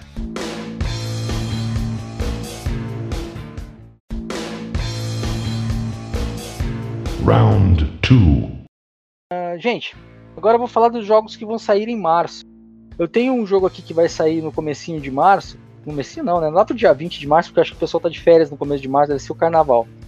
Uh, Animal Crossing New Horizons. Eu lembro que eu joguei esse jogo, o primeiro Animal Crossing, no. No PlayStation 3, acho. Ou no, no, no Wii U. Agora eu não vou lembrar, cara. Vocês chegaram a jogar esse jogo ou não? Pois é, cara, ele tem um- uma pegada assim bem é, infantil, simples, né? Tipo, É bem, bem, bem simplão, assim, cabeça, corpinho, fica bem. Sim, bem coloridinho o game, né? Enfim. Parece um livro de colorir animado, né? É, e é, é um jogo de life skill, né? Um jogo onde você crafta, você planta, você pesca, você dá, alimenta animais, pega borboleta. Então, É, é, uma, é uma- uma coisa. É uma coisa diferente, assim, se você para pra pensar, porque é as mesmas coisas que você pega em um outro jogo onde os caras colocam uma baita de uma de um cenário ou uma baita de uma coisa num jogo extremamente a, a- impressão que dá é que é extremamente é, direto assim sabe? Tipo é um homenzinho é uma menininha é um bichinho é uma árvorezinha você pega. Talvez um joguinho aí bem direcionado talvez para um público mais novinho, mas também vai fazer a alegria de muita muito marmanjo, muita marmanja Faz que gosta sim, de joguinho simples, mano. Pra Switch, né? Esse, né? É, pra Switch. Cara, eu jogava. Eu jogava um joguinho no PC chamado Tree of Life. E ele era essa pegada aí de craft, de. com esse gráfico assim, ó, desse jeito. E, Aham. Só que ele era um MMO, né? Então, assim, você nunca podia jogar offline, você sempre estaria jogando com outros players. Então, sabe como é que é, né? Quando você tem um jogo que é baseado em player content, sempre tem bosta, sempre tem treta. Sim. Então, tipo, o jogo que era feito pra você juntar a galera e sobreviver no mundo hostil era só um negócio de um querer roubar o outro, Aham. né? Então, enfim, né, destruir a casa do outro, é, etc. Eu acho que esse jogo aqui vai ser bacana, cara. Vai ser uma, uma, uma boa aquisição pro, tipo, pro um, pra um videogame portátil, né? E o- Sim. Uma jogatina mais casual. Achei bem legal, bem, bem interessante a ideia. E ao mesmo tempo a gente tem o retorno de mais um grande, um enorme jogo, um jogo absurdamente é, emblemático, que a gente já até falou sobre ele hoje, que é o Doom. Só que é o Doom Eternal. Cara, é... sabe o que, que me dá medo quando a gente vê alguma coisa nova assim? É porque. é, Como eu falei no começo do podcast, eu joguei um, um jogo que eu jogava quando eu era moleque, que era o Heretic, e ele tem uma pegada extremamente igual o Doom, que é o que a gente estava conversando. É, Quando a gente pega alguma coisa nova assim, cara, ao mesmo tempo que você sente uma uma sensação de falar assim, caraca, isso vai estar muito lindo, sabe? Tipo, vai estar muito Urr, tá ligado? Tipo, você ainda pega e fala assim, mano, os caras eles vão conseguir me decepcionar, sabe? Vai partir meu coração no meio. Então, eu tenho medo, cara. Eu não vou, não vou negar pra você que eu achei lindo, mas eu tenho medo. É, cara, é um FPS, né, cara? Como Sim. não poderia deixar de ser o Doom, né? Tá bonito o jogo, tá, tá bem, bem bonito. Ah, ele acho que dentro do que se propõe, né, de ser um jogo FPS e um dos pioneiros dessa, desse meio, né, cara? Ele vem trazendo ali uma, uma jogabilidade, me parece muito boa, cara. O game parece bem fluido, ele tem aquele lance daqueles saltos, né? Que eu me lembro que tinha, que tu cara. salta, consegue saltar longe, assim, e vai metendo bala nos caras, e no meio do salto consegue aprimorar a mira. Cara, vamos ver. É, a, a impressão, a Mas impressão que vamos, me vamos deu- lá, Noguês. Vamos lá, Dinho. É, ponto positivo e ponto negativo, como pra, parafraseando Choque de Cultura. Ponto positivo é que é Doom. Exatamente, ponto positivo. Ponto negativo é que é da Bethesda. Entendeu? cara. Então, assim, ao mesmo tempo que você tem lá cinco- 100% do hype porque é um jogo Doom, você tem 100% da desconfiança que é um jogo da Bethesda. É complicado, né? Entendeu? Cara, Esse pode ser um puta cara? jogo, ou pode ser uma puta merda. Não dá pra você ficar no meio. Não dá, né, cara? Não tem como. Mas cara, eu falo pra o Doom, você- cara. Eu nunca soube de quem era o Doom original lá, o primeirão lá, aqueles de PC, no de 486, Não, o primeiro era da ID. O primeiro era da ID. A ID Ah. Software foi comprada pela Bethesda. Sim. Entendeu? Tipo, nunca mais a gente vai ter um jogo autoral igual o Doom com o nome Doom, porque hoje ele já é de uma empresa maior que segue diversas outras regras, principalmente regras de acionista.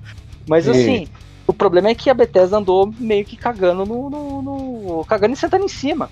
Né? Porque o que ela vem fazendo com o Fallout 76, eu juro que é a última vez que eu falo de Fallout 76 na minha vida.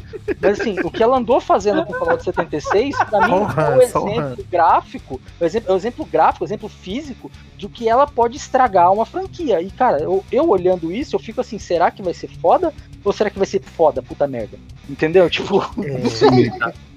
É, eu vejo assim, ó, o que eu vi de trailer, ele me ele me passou uma sensação de é, como eu também tinha dito antes, eu, eu quando eu lembrava, por exemplo, do, do Heretic, que tinha anos que eu não jogava, na minha cabeça ele era mais bonito. Entendeu? É, quando eu joguei, de fato, eu falei assim, é ele não é tão bonito quanto eu me lembrava. Mas mesmo assim, era o jogo que eu jogava, era exatamente aquela sensação que eu tinha. E o que eu vi em alguns trechos de trailer desse Doom é justamente isso. É, eu olhar a, a, a cena, por exemplo, de, de você pegar a arma e você pular e você atirar no. no enfim, a movimentação da, da arma na tela, enfim ela é muito parecida com o que eu tenho em mente, só que de uma forma mais bonita, entendeu? Então eu espero que os caras não. Eu espero. Tô torcendo, né? Acho que não só eu, né? Mas. Vamos ver. Espero. Mas, mano, o jogo tá bonito, obviamente. Tá. Tá visualmente muito interessante. Movimentação da câmera junto com a arma tá muito parecida também com o que a gente tinha de movimentação. Óbvio que dentro dos limites de época, mas a gente tem uma movimentação que ela é bem similar. Dá para ver que o jogo de câmera de, de, de rotação e de é, é, visibilidade, a impressão que dá é que é daquele jeito que ataca labirintite mesmo, sabe? Tipo, que você fica girando e você pode ir matando, dá esse dinamismo para você. Então, a gente espera, vamos ver o que vai rolar, né? É, cara, enfim, como eu disse, tem que esperar. É, bom, agora tem, quatro dias depois de sair o Doom, vai sair Blading Edge, que, que pelo que eu vi aqui, sai para Xbox One e PC, tá? É, é um jogo no estilo Overwatch, só que em terceira pessoa. Cara, então, meu, eu. Sabe que eu, eu dei uma olhada na, no, no trailer desse game, né, cara? Eu, eu não entendi o que, que é isso, cara. O que, que, o cara toca uma guitarra no machado? Eu não. é um troço muito maluco. Eu não sei o, o que que. Sei lá, o que, que de novo traria esse jogo pra, pra nós, né? Que novidade teremos aqui? Você, você jogou Overwatch, Noguês? Overwatch, sim. Então, é a mesma pegada do Overwatch, só que os personagens são bem mais malucos do que os do Overwatch. Tem Sim, uma mulher aqui que é tipo uma galinha mecânica esquisita. Cara. E, e, aí ela tem acho que duas ou três habilidades, sendo que uma delas é só ataque normal. É, é, assim, esse jogo me lembra bastante aquele jogo que flopou da, da 2K. O... é, não, não pelo fato de ter flopado, mas pela ideia de ser um jogo maluco, né? Uhum. Que o, é, é, é um jogo, o jogo que veio antes do Borderlands 3, na verdade foi um jogo que serviu até como base para o pessoal desenvolver o, o, o, Borderlands 3, que é o Battleborn. É, é, um jogo que foi pouco jogado porque ele saiu coisa de uma semana antes do Overwatch, então tipo, o pessoal preferiu jogar o Overwatch. Eles erroneamente disseram que era, ah, isso aí é igual ao Overwatch, então eu prefiro o Overwatch, mas porque o Overwatch, é, além de ser da Blizzard, teve um, um marketing que, tipo, invejável, né? Mas não, o Battleborn era um jogo bem mais complexo, com bem mais coisas que você podia fazer, só que os personagens não eram tão caricatos, entendeu? Tipo, não era uma gostosinha de calça colada, entendeu? Não, enfim. É, era mais um jogo com personagens meio robô, meio maluco, que nem esse tá fazendo aqui. A diferença de ambos é que no caso do, do Battleborn e do Overwatch eram jogos em primeira pessoa, esse aqui em terceira. Sim, terceira pessoa, exatamente. Cara, eu, eu sinceramente acho Cara, eu acho sensacional, assim, eu falando, porque é, eu joguei pouco Overwatch, mas eu assisti muito conteúdo de Overwatch, assim, eu sempre achei o jogo muito interessante, eu sempre achei é, um colorido muito colorido, mas com um limite. Eu não sei se faz qualquer tipo de sentido, mas acho que não. Mas na minha cabeça faz. É uma coisa que é para mim é, é uma bagunça organizada de alguma forma, é uma zona aquilo, mas é, a gente passa a entender quando a gente passa a, a, a, a, acompanhar de alguma forma um conteúdo ou de fato jogar. Eu já tive vários amigos, por exemplo, ainda falando de Overwatch, para poder chegar lá. É, tem muita gente que eu já tive amigos que do meu lado assistindo uma gameplay de Overwatch falou assim, mano, eu não tô entendendo o que que tá acontecendo. Tipo, eu não tô vendo arma, eu não tô vendo gente, eu não tô vendo o inimigo, eu não tô vendo nada. Então, é, mas para mim faz, faz todo sentido por algum motivo, entendeu? E joguei poucas vezes o Overwatch. E o, o o Blading Edge, mano, é, sendo em terceira pessoa, para mim ele me ganha um pouquinho mais, porque eu adoro jogo em, terceira, em terceira pessoa. Eu não Sim. sou fã de jogo em primeira pessoa. É, óbvio que tem muitos que merecem o respeito e que eu vou jogar muito em primeira pessoa, porque é a opção que eu tenho, mas eu gosto de um jogo em, segundo, em terceira pessoa. Acho extremamente extremamente válido e sinceramente eu falo que é, seria algo que eu jogaria muito fácil é, o, o Blading Edge justamente pela terceira pessoa e por ele hum, posso falar uma blasfêmia muito grande para quem ama os dois e para quem odeia o rival, enfim. Mas é uma mistura tão boa de Fortnite com Overwatch, isso daqui, com uma pitada de loucura total, que, mano, é, eu achei, sinceramente, achei fantástico, engraçado, dinâmico e para a maioria das pessoas que sentem aquela dificuldade do Overwatch, que é sim uma, um, um, jogo extremamente rápido, com uma câmera que sai girando para todo lado e tem inimigo voando na sua cabeça e tem poder saindo, tem ult rolando de um lado para o outro, eu acho que é um um, plano B, sacou? Mas acho extremamente válido e muito, provavelmente muito divertido. Vou, vou querer me aventurar aí para ver qual é. É, cara, eu, eu, eu, tô, eu tava vendo algumas cenas do jogo e ele, assim, ele não tem. Não é o sistema dele de, de interação, né? De como funciona a interação dele, não é muito diferente do que a gente tem hoje nos, nos PVPs de MMO do Sim. estilo World of Warcraft. É bem parecido, com a diferença, claro, que os, esses PVP, esses jogos, eles têm mira, mira tab, né? Uhum. Que você mira no, no, inimigo e o que você fizer vai pegar o inimigo.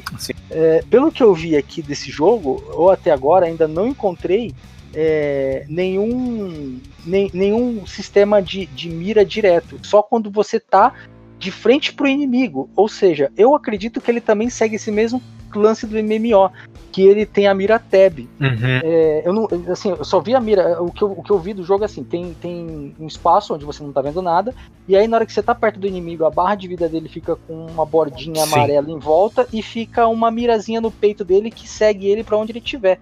Então, uhum. a, a visão que eu tive aqui é que eles pegaram a ideia do PVP do MMO, que para mim não é muito divertido. Não que eu não goste de PVP, mas é que esse negócio de PVP de gear para mim me, me, frustra. Você tem que jogar uhum. muito, apanhar muito para conseguir gear. E aí sim você, não, eu prefiro um jogo onde eu vou apanhar porque eu sou pior que o cara, não porque eu tenho uma gear pior que o cara, entendeu? Uhum. E, e, assim, aí aquilo que eu entendi é que eles pegaram esse conceito de batalha de MMO, tiraram o gear, entendeu?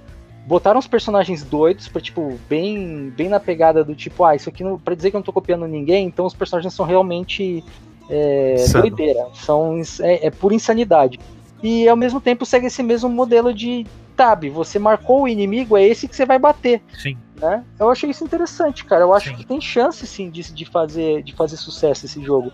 Vamos esperar, sim. é uma grata surpresa, né? É, acho, acho extremamente válido, é o que eu tô dizendo. É, eu, eu tive coment... eu, eu, li comentários, vi pessoas falando, é, principalmente do, do, da questão, voltando de novo, batendo de novo na tecla Overwatch, porque eu acho que não tem como a gente fugir tanto, mas é, você tem uma questão de personalidade de, de personagem. Não é só você. É, é uma personalidade é, explícita. Não tem como você, tipo, não se. não se apaixonar de alguma forma, ou se reconhecer, ou ver um jeito que você curte ou que você gosta, etc., num personagem desse, porque o cara é totalmente louco, sabe? Então, é, tem algumas especificações e, e você acaba tendo isso agora numa terceira pessoa, que eu acho a coisa mais da hora, mano. Porque eu adoro terceira pessoa, cara. Então eu sou suspeito de falar na questão terceira pessoa, mas acho que dá uma organização muito maior nessa bagunça boa do tipo Overwatch aí. Eu concordo contigo, uma grata. Espero que seja uma grata surpresa e vamos ver qual é dele aí, né? Certo, então pra fechar o mês de março tem um jogo da série One Piece, que é o One Piece Pirate Warriors 4. É, Sim. bom, gente, é, bom, é aquele tal negócio, né? Você vai fazer um jogo de anime em cima de um, de um formato de jogo que a gente já conhece. Cara, é É um game o pra fã do, One Piece, Warrior. né, cara? É, eu acho que é uma mistura de game é, de fã do One Piece com fã da, daqueles jogos da série Samurai Warrior, Samurai Warrior. Ah, É, isso, é, sabe aqueles jogos que você enfrenta um boneco que enfrenta um milhão? sim, sim, sim. É isso aí. É bem isso. é, Eles o, pegam o o Samurai Warrior, protagonista, não, né? desculpa, é Dynasty Warrior. Dynasty. Warriors, isso aí. Cara, eles, é, eles pegaram o, o protagonista do, do, do, do seriado, né? Do, do anime, perdão, que é o Monkey in the Luffy ali, Monkey in the Luffy, se não me engano. E, Aham. cara, largaram ele no meio de um bilhão de personagens, ele sai esmagando todo mundo, né, meu? É, é uma fórmula que já, já é conhecida, eles só vão mudar mesmo os personagens. Eu acho que, se não me engano, já saiu. é, Bom, se tá no 4, né? Saíram três versões desse jogo de One Piece com, nesse, nesse formato. Tá no quarto é porque tá vendendo, então vambora. né? Só Sim, segue é. o jogo, segue o baile e vamos embora. É sem Agora- contar, é, é ótimo, né, mano? Você chega do trabalho, você explode 500 cabeças em uma hora. Tá ótimo. É. Acho- Eu vou, eu, vou, eu vou mudar um negócio aqui, gente. Eu vou até pedir pra vocês aí. eu- A gente, vai, a gente vai cometer essa barbaridade, mas eu vou fazer, tá? Eu vou falar primeiro dos jogos que vão sair em maio e vou deixar por último os jogos de abril. Ah, os jogos que vão sair em maio vai ser um jogo do Avengers, né? Os Vingadores. Sim. Esse jogo já tem sido falado há muito tempo, as pessoas estão esperando esse jogo há muito tempo, eu não sei. É, vai ser um joguinho de ação, né? De ação em mundo semi-aberto, né? É, mas, cara, é jogo super-herói e eu não tenho muita- muitas boas lembranças de jogo de super-herói, com exceção do primeiro Batman lá, da, da versão do, do, do Xbox One e do PlayStation 3. Sabe o que, que me Ah, lá, assusta cara. nesse, nesse jogo? É uma coisa só. É você espremer o limão até sair bagaço seco, entendeu? É a única coisa que me deixa preocupado com esse jogo. É, é um porque- jogo que tá muito bonito, sabe? Ele não tá com aquele, não tá com aquela, com aquela cara de Marvel Super Heroes do Uhum. Switch, né? De, de animezinho. Ele tá com cara de filme, de Triple A. Só que É. não sei, cara. E- Esse é um tipo de jogo que eu prefiro não comentar, espero sair, quando sair, balando. Sim. É da Square Enix, né? É, da Square Enix. Não, é, esse é da Square Enix? Acho que sim, com certeza, cara. Não sei, agora você me pegou, cara. Ah, não, é da Crystal Dynamics. É? É, é uma, é a empresa que fez o Tomb Raider. Assim, a Square Enix é a distribuidora, né? Ah, tá. Pra... Mas o, é, nesse caso quem faz é a Crystal Dynamics, que é a empresa que fez o, o Tomb Raider. Certo. Enfim, graficamente ele vai ser muito lindo, né? É, sim. Não sei, gameplay. Não que o Tomb Raider seja ruim. O Tomb Raider é um jogo muito bom, mas é um jogo original onde os caras fazem o que quer. Aqui eles estão seguindo regras da Disney, não sei, Uhum. né? Vamos ver É. pra onde vai. Enfim, É Disney. vamos falar então de Wasteland 3. E aí, gente? É, Nossa, eu vou dizer uma. Desculpa quem gosta muito desse jogo, eu realmente, né? é, parece aqueles jogos de tower de celular, né? Tipo, você bota uma torrezinha e tu bota a torrezinha É, e sai batendo todo mundo. Não. Porque assim, aqui você. É, tem os bichos não vão andar na envolvida, sua né? direção, né? Eles não vão andar na sua direção. Aqui você tem que posicionar por turno. Então, ou seja, no seu turno você pode posicionar só fazer cover, ou só se defender, ou só se esconder, ou você pode sair Aqui. pra cima e atacar. Aqui. Né? É, é mais é, é um jogo tático, né? Sim. Eu acho que também é um jogo legal. Acho que é um jogo que vai vai fazer algum barulho aí. Não, não que seja um jogo do tipo que vai ganhar Game Award, mas é um Sim. jogo que eu acho que vai fazer barulho. Pode, Agora pode tem dois jogos que eu tenho aqui que tenho certeza que vão estar ou ali, ou vão fazer muito barulho, ou simplesmente vão causar tanto, tanto desespero no pessoal que as pessoas vão fingir que ele não saiu. Que é o Nioh 2 e o The Last of Us Part 2, Nossa, esses dois aí, cara, bah, meu Deus do céu, né? vai Que ser... sai no final de maio. Sim, sim, sim.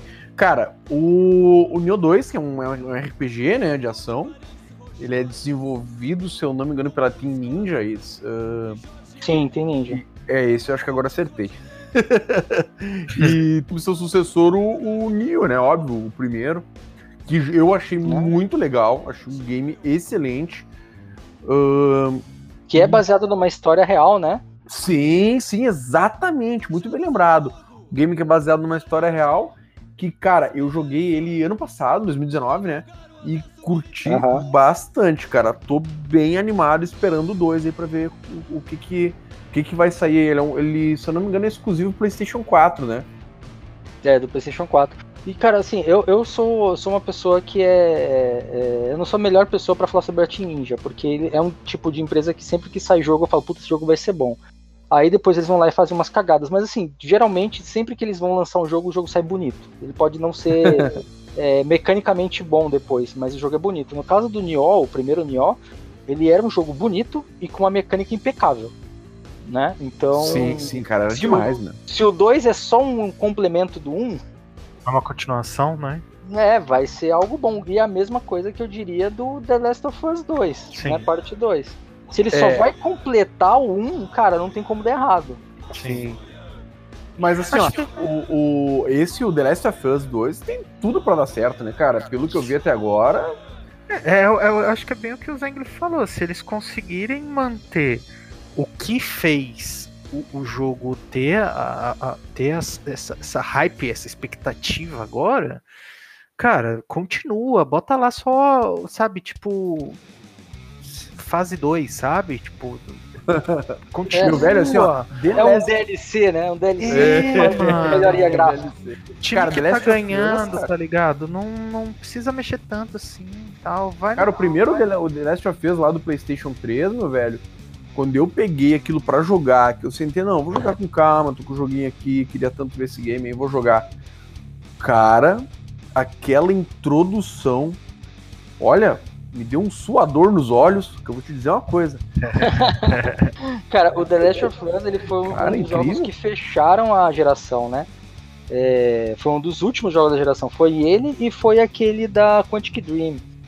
Que foram jogos que graficamente os caras falaram, legal, não tem mais o que tirar do PlayStation 3. Acho que o PlayStation 3 é isso mesmo, Uhum.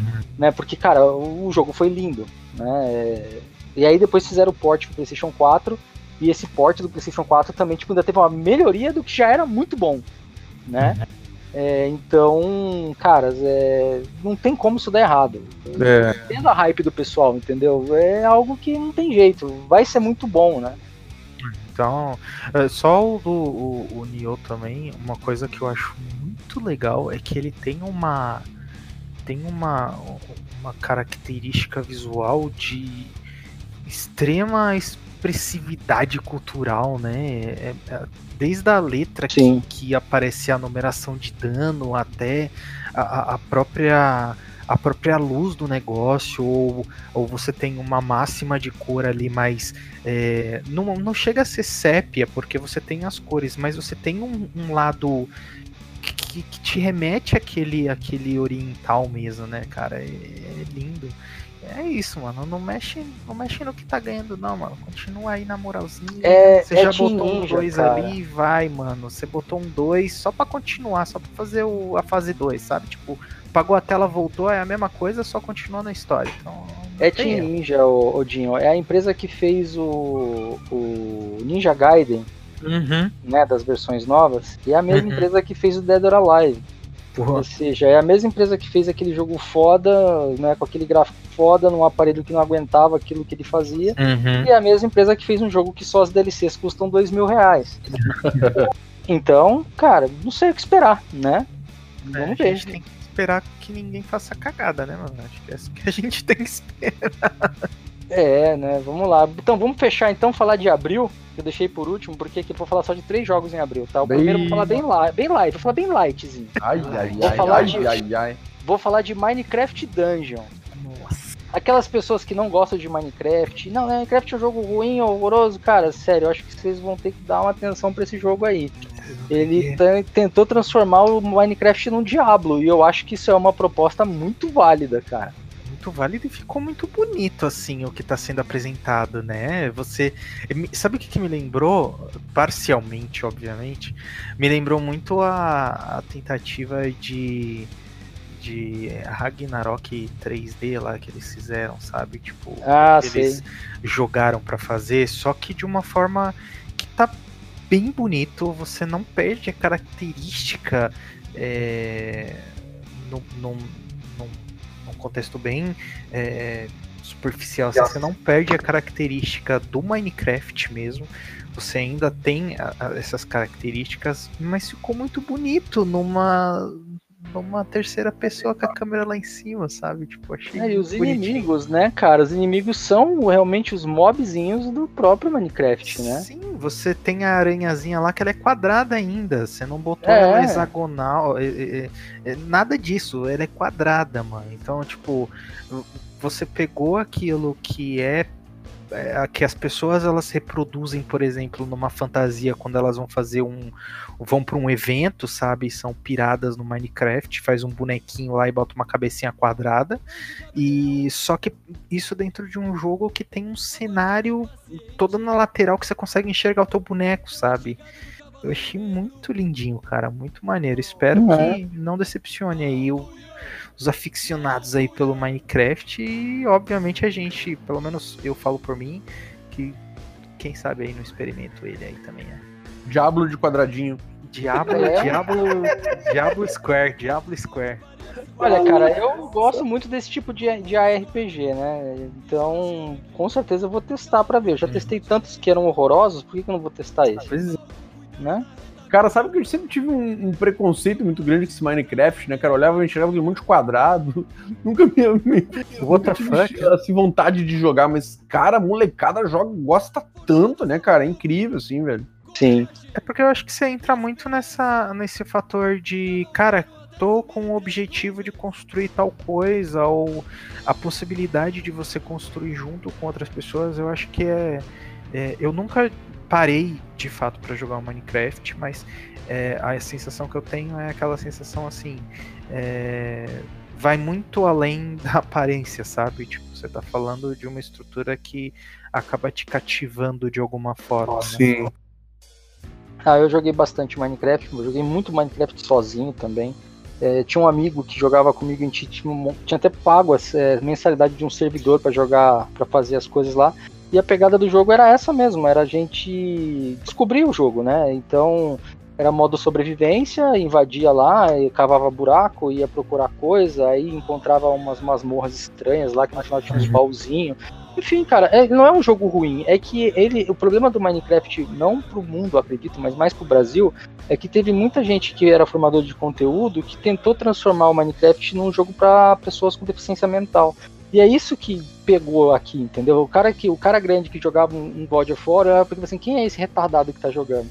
Então, tipo, eu Uhum. acho que esse foi o problema. Isso foi mais um estigma que foi criado do que o próprio Minecraft. Menosprezo entendeu? do, do, do, do, do game. Exatamente. E o maior problema é que fez, esses caras fizeram muito sucesso. Então, se eles, tipo, se, o- se o método que eles usaram pra ganhar público não tivesse feito sucesso, talvez a visão do Minecraft para as pessoas daqui fosse outra. né? Fosse uma coisa Mas, tão moleque É, de 5 sim, anos. mas que a liberdade isso, que o Minecraft te deu quando ele foi lançado, pra época que ele foi lançado, tipo, tema de sandbox onde eu não vou te ensinar absolutamente nada. Até pra você construir uma picareta, você tem que se virar pra aprender como. Uhum. É, Esse tipo de coisa era, era legal, entendeu? Era um, era um jogo de, Te de né? aprendizado. Era um jogo de aprendizado, de conhecimento, de você tipo ficar feliz por ter descoberto uma parada sozinho. Uhum. Entendeu? Não que hoje o Minecraft seja assim, porque ele já não é mais. Hoje você tem lá um sistema lá que você só coloca o material que você precisa e o jogo crafta pra você o que você precisa. Te Uhum. diz até aonde conseguir o que você precisa. Mas na época que a gente começou a jogar lá, antes de ser um jogo da Microsoft, poxa, era um jogo que era um jogo de descoberta. Até site na internet não tinha muito conteúdo sobre ele, entendeu? Uhum. Mas enfim, acho que vai ser um jogo bacana. É, Mas enfim, vamos lá, é só um jogo de ação. Agora vamos falar sobre dois jogos que vão vir aí. A hype desses dois jogos tá tão grande que, tipo, eu acho que botar os dois jogos pra sair no mesmo mês foi uma cagada. Foi. Não sei quem é que vai se dar mal com isso, mas foi uma cagada.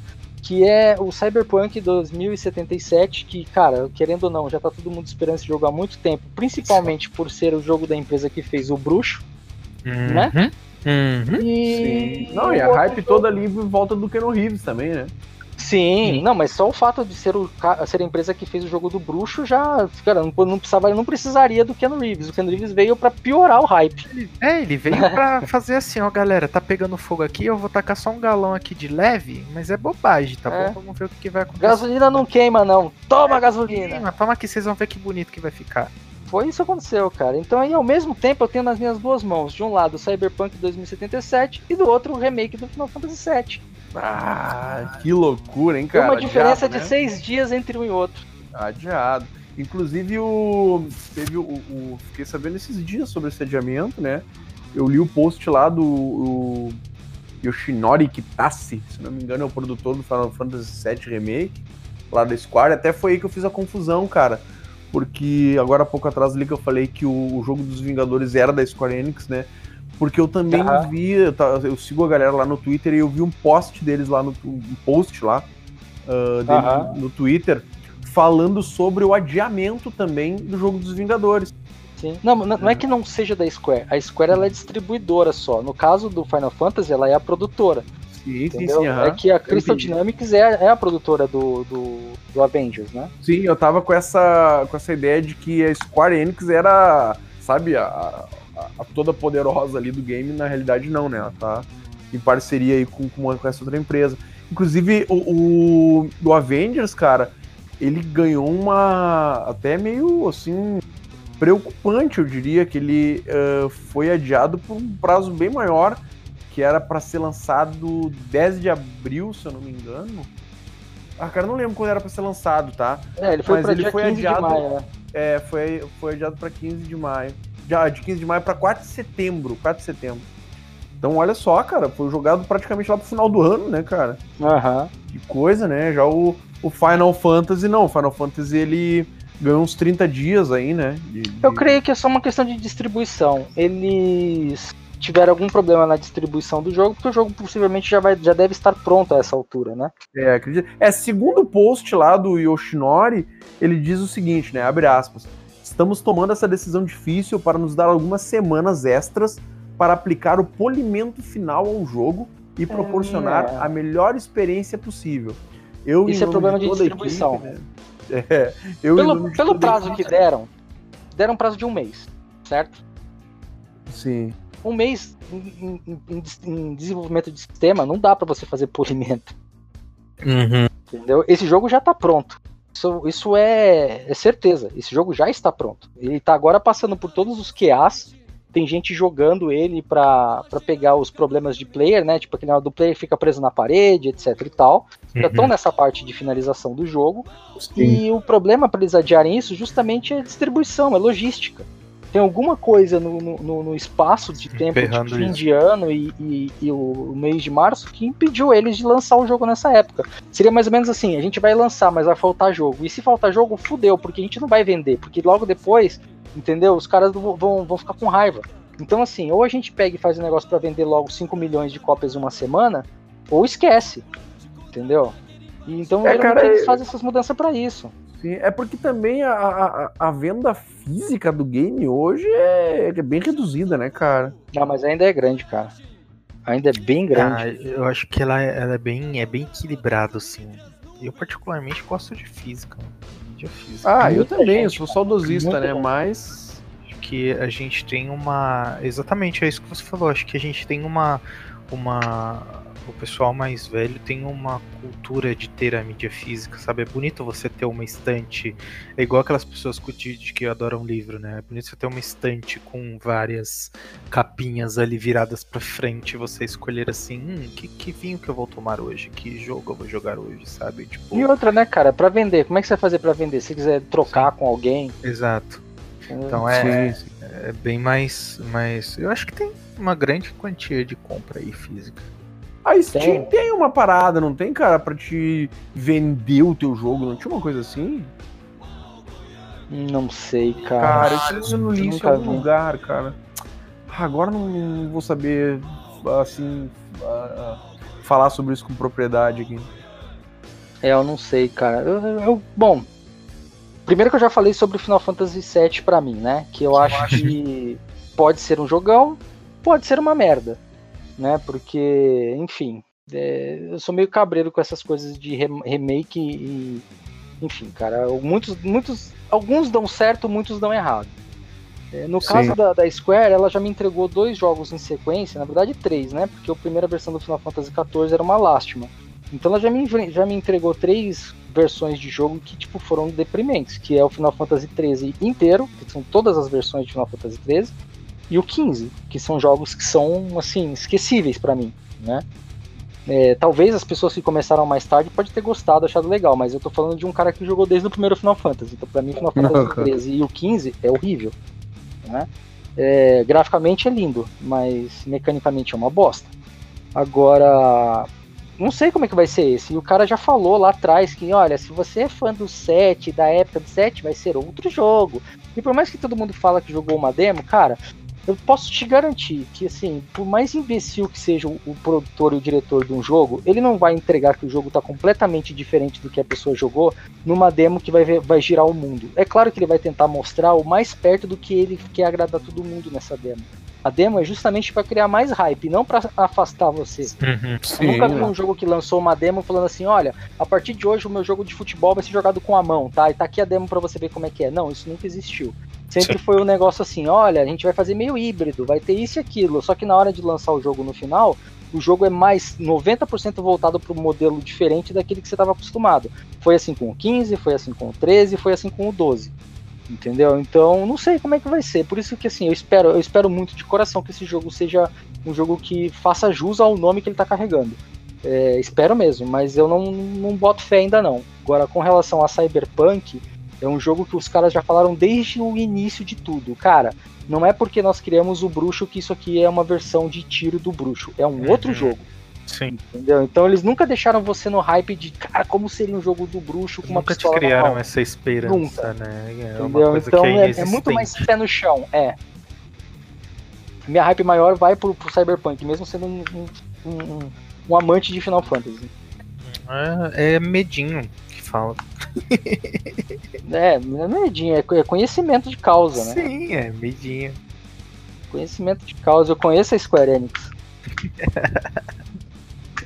é isso aí, mas e aí, galera? O que vocês têm de, de- dessa lista toda que a gente fez aqui? Vamos fazer um, uma expectativa aí do que vocês acham do que a gente falou, como é que vai ser, se vai ser um ano bom, se não vai ser.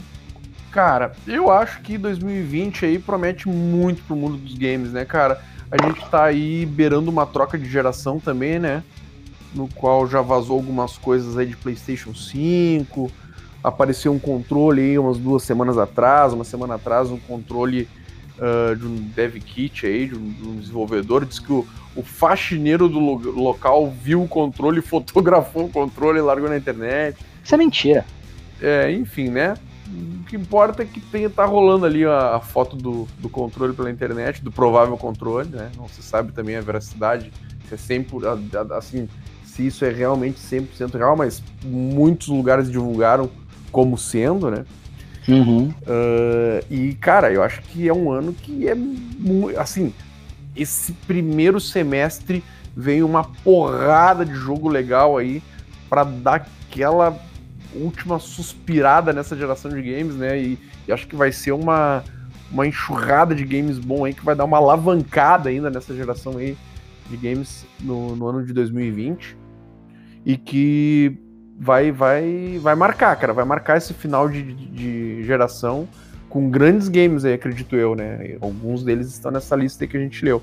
Vejam bem, essa lista, todo esse nosso podcast hoje foi comentando desses games que serão lançados agora no primeiro semestre de 2019, 2020, né, gente?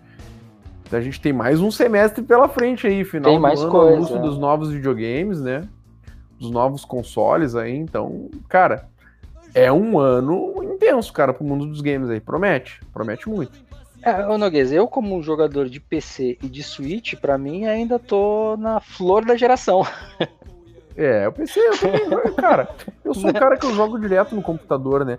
Mas é, É. que, é- mas é que tem um detalhe, cara. Um detalhe muito importante. O computador, ele sobrevive dos- do- do- das indústrias da, da, das- da indústria dos games, que ela é alavancada pela Sony e pela Microsoft hoje, se for parar pra ver, É. né? É que o Então, assim- videogame, né, cara, ele, ele torna possível a jogatina de quem não tem a menor conhecimento sobre informática, né? Sim. Não, e detalhe, os games saem lá pro, pro, pros consoles, principal, principal- principalmente os de Xbox, né? Daqui uns dias estão no PC, cara. 90% dos jogos de Xbox tu tá jogando no PC, né? É, alguns deles já saem direto, né? Pela própria Sim. loja da Microsoft, né? Já sai ao mesmo tempo nos dois. Sim, sai não sai na Steam, não sai na Epic, mas Claro. sai na, na, na loja da Microsoft. Mas, Sim, cara, sim. é assim, é, é bem pelo que você falou mesmo. Vai ser um, um, um ano onde eles vão tirar o máximo que puder da, da geração. Tem muito jogo que está sendo produzido há dois anos aí que fatalmente vai ter que ser lançado ainda nessa geração, mesmo que, que ultrapasse o ano 2000, né, 2020, que vá para 2021, mas ainda vai ter lançamento do, do para essa geração agora, justamente por isso, porque o jogo já está sendo produzido há algum tempo e ele vai ter que ser entregue. Né? Ninguém troca a plataforma de um jogo no meio da produção do jogo. Eles podem fazer uma adaptação e nunca é tão bom assim, né? É, mas já rolou, né? Já teve o jogo rodando aí de foi pro PS2, pro PS3, foi sempre PS4, se eu não me engano. É, não, mas assim, aí é o jogo que já foi entregue e os caras só deram aquela requentadinha e botou lá. Eu tô falando de situação onde os caras param a produção do jogo porque assim, não, peraí, chegou um dev kit do novo videogame, vamos fazer só pro novo videogame. Não aconteceu. É o caso, por exemplo, de um, de um jogo dentro da própria empresa, que é o caso do Brave of the Wild, né? O, o Zelda, que, ah. foi, que foi previsto para ser lançado pro, pro Wii U, e aí, quando ficaram, quando eles decidiram que ia ser lançado o Switch, os caras simplesmente pegaram e falaram: beleza, só vamos adaptar o jogo pro Switch, mas não vamos fazer o jogo como uma versão do Switch e uma versão do Wii U. Ou seja, é um jogo do Wii U que foi adaptado pro Switch. Sim, sim, né? sim, sim, Então, assim, é, é, essas, é, essas quebradas, assim, ainda sempre vai ter muito jogo. Por isso que eu sempre, eu sempre falo assim, a não ser que você tenha dinheiro sobrando, você vai comprar um jogo e um videogame da geração nova. Mas se você não tem, cara, os jogos que vão sair na outra, fatalmente vão sair para sua. Raro exceções, que são jogos que são feitos justamente para vender aparelho, né? Agora, fora isso, você ainda vai ter muita coisa que vai rolar aqui. A gente ainda não tá ainda no, no, no, fim do PlayStation 4 e do Xbox One. A gente está chegando agora no ponto onde as distribuidoras não vão mais planejar jogos para esses videogames, né? Mas a gente ainda vai ter muita coisa até o fim do ano que foi feito planejado para ser rodado na geração atual. Com relação ao PC, o PC só ganha com isso, porque querendo ou não, o, saiu um videogame novo, mas esse videogame novo ele está utilizando tecnologias de empresas que fazem placas para PC. Então, uma hora ou outra, essa placa vai pro PC. Então, se Não, eu, inclusive, os, os caras estão trabalhando em. Ó, oh, vamos ter SSD agora na nova geração de games. Eu uso SSD no PC já faz quatro anos, quase. Há muitos anos, né? né? Ah, agora então... vai. Não, vai ter um sistema, não sei o que, Ray Tracing, então nós vamos implementar as placas de vídeo com Ray Tracing já estão aí há um ano praticamente rodando já, no mercado. Já, já tá tudo aí. Né? Então, assim, a única diferença é que as empresas de videogame, elas têm parcerias com soft houses e dão dinheiro para soft houses que PC não tem como dar. Porque o PC, por mais que você, ah, eu uso um Microsoft Windows, mas cara, Microsoft é Microsoft, entendeu? Ela vai fazer o que foi interessante para ela. Agora, no caso do videogame, não. A Sony pode pegar uma soft house e falar assim, ó, vem cá, eu vou te dar 5 milhões por, por ano para você desenvolver jogo para mim. Entendeu? E aí a pessoa, eles vão desenvolver jogo inicialmente pro PlayStation e depois eles abrem pro resto, que é o que geralmente acontece, né? No caso dos jogos do tipo GTA, do tipo do, do, do próprio jogo do, do Red Dead Redemption, são, são exemplos disso. A, a, a Rockstar recebe dinheiro de patrocínio para fazer, só que com garantias de que o jogo vai ser primeiro lançado para os videogames, né? é, normal. E eu acho super saudável. Eu acho que não tem que acabar. A questão é, é, a ideia de você ter sempre videogames novos é bacana, força as soft houses a poder desenvolver jogos cada vez melhores mas ao mesmo tempo uh, eu não sei até que ponto isso vai ser bom, porque se os caras não fizerem como a própria Microsoft fez, que é um sistema onde você consegue jogar os jogos de antigamente no videogame novo, vai chegar uma hora que essas empresas vão começar a fazer videogame só para poder requentar jogo de geração antiga. E aí eu vejo um problema, eu vejo um problema grave, né, com relação a isso. Cara, eu acho que assim, ó, eu, como tu disse, cara, e como eu, como, na realidade, como eu disse lá, né, o, o, o, PC acaba bebendo nessa fonte, né, cara? Eu acho que o PC, para algumas uh, empresas, inclusive, acaba sendo uh, mais uma forma de levantar uma graninha. Ó, vamos lá nos usuários de PC. Tipo, alguns games chegam por último no PC, né? Não sei, não sei se já notaram isso. Sim. Mas tem games que a último, o último lugar que ele aparece é no computador. Mas acho que como a empresa, assim, não, vamos lá ver se a gente consegue levantar mais uma grana ainda com esse game lá com os usuários de computadores, né? E eu tenho notado também, cara, o seguinte, eu acho que uma das coisas que, não sei, posso estar eh, enganado nesse meu comentário agora, né? Porque não tenho nenhum um, uh, embasamento no que eu vou falar, mas é uma impressão que eu tenho de que uh, as empresas também têm um certo receio de largarem os games para o PC assim logo de cara pela questão da pirataria. Muito fácil piratear o jogo, né, cara? Pra achar uma Não cópia sei, ilegal do game, né? Então as empresas, acho que elas têm, principalmente nessa geração agora de Xbox One, do Switch e do PS4. Eu, na realidade, o Switch até foi desbloqueado agora, né? Mas o PS4 tem um desbloqueio muito, uh, assim, uh, uh, que não é muito funcional. Digo, não é funcional porque esse desbloqueio do PS4 ele funciona somente em alguns modelos antigos e também só roda jogos de firmwares mais antigas. Inclusive, o, o divisor de águas ali do, do desbloqueio do, do, PlayStation 4 é o God of War. God of War é o último jogo que, que roda no, no PlayStation desbloqueado. Dali para trás roda. Os jogos lançados depois do God of War não roda nada. É, enfim, cara. Então, uh, acho que as empresas como a, a, Microsoft do Xbox, né, com o Xbox e a Sony com o PlayStation, conseguiram frear a pirataria né, nesse, nessa geração de games, o que acho que, que as empresas né, dão uma atenção maior também para é, é, esses dois consoles, pela questão da, do, do, lucro, né, para te não, não, não sair prejudicado com a pirataria. E acabam deixando realmente os computadores como a última opção. Ah, já vendemos bastante, já vamos tentar vender um pouco lá no PC. Né? Porque daí quando cai pro jogo pro computador, tu tem uh, sempre, na sua grande maioria, rodando aí pela internet umas ah. cópias alternativas, né? É, eu não sei, cara. Assim, é, esse é um papo pra gente fazer em outro podcast. Sim, Mas, com certeza. É, eu não enxergo um, um, um malefício muito grande para lançar no PC, não. Isso é mais uma, uma questão de contrato mesmo, tipo, das empresas de games ter o contrato de exclusividade temporária.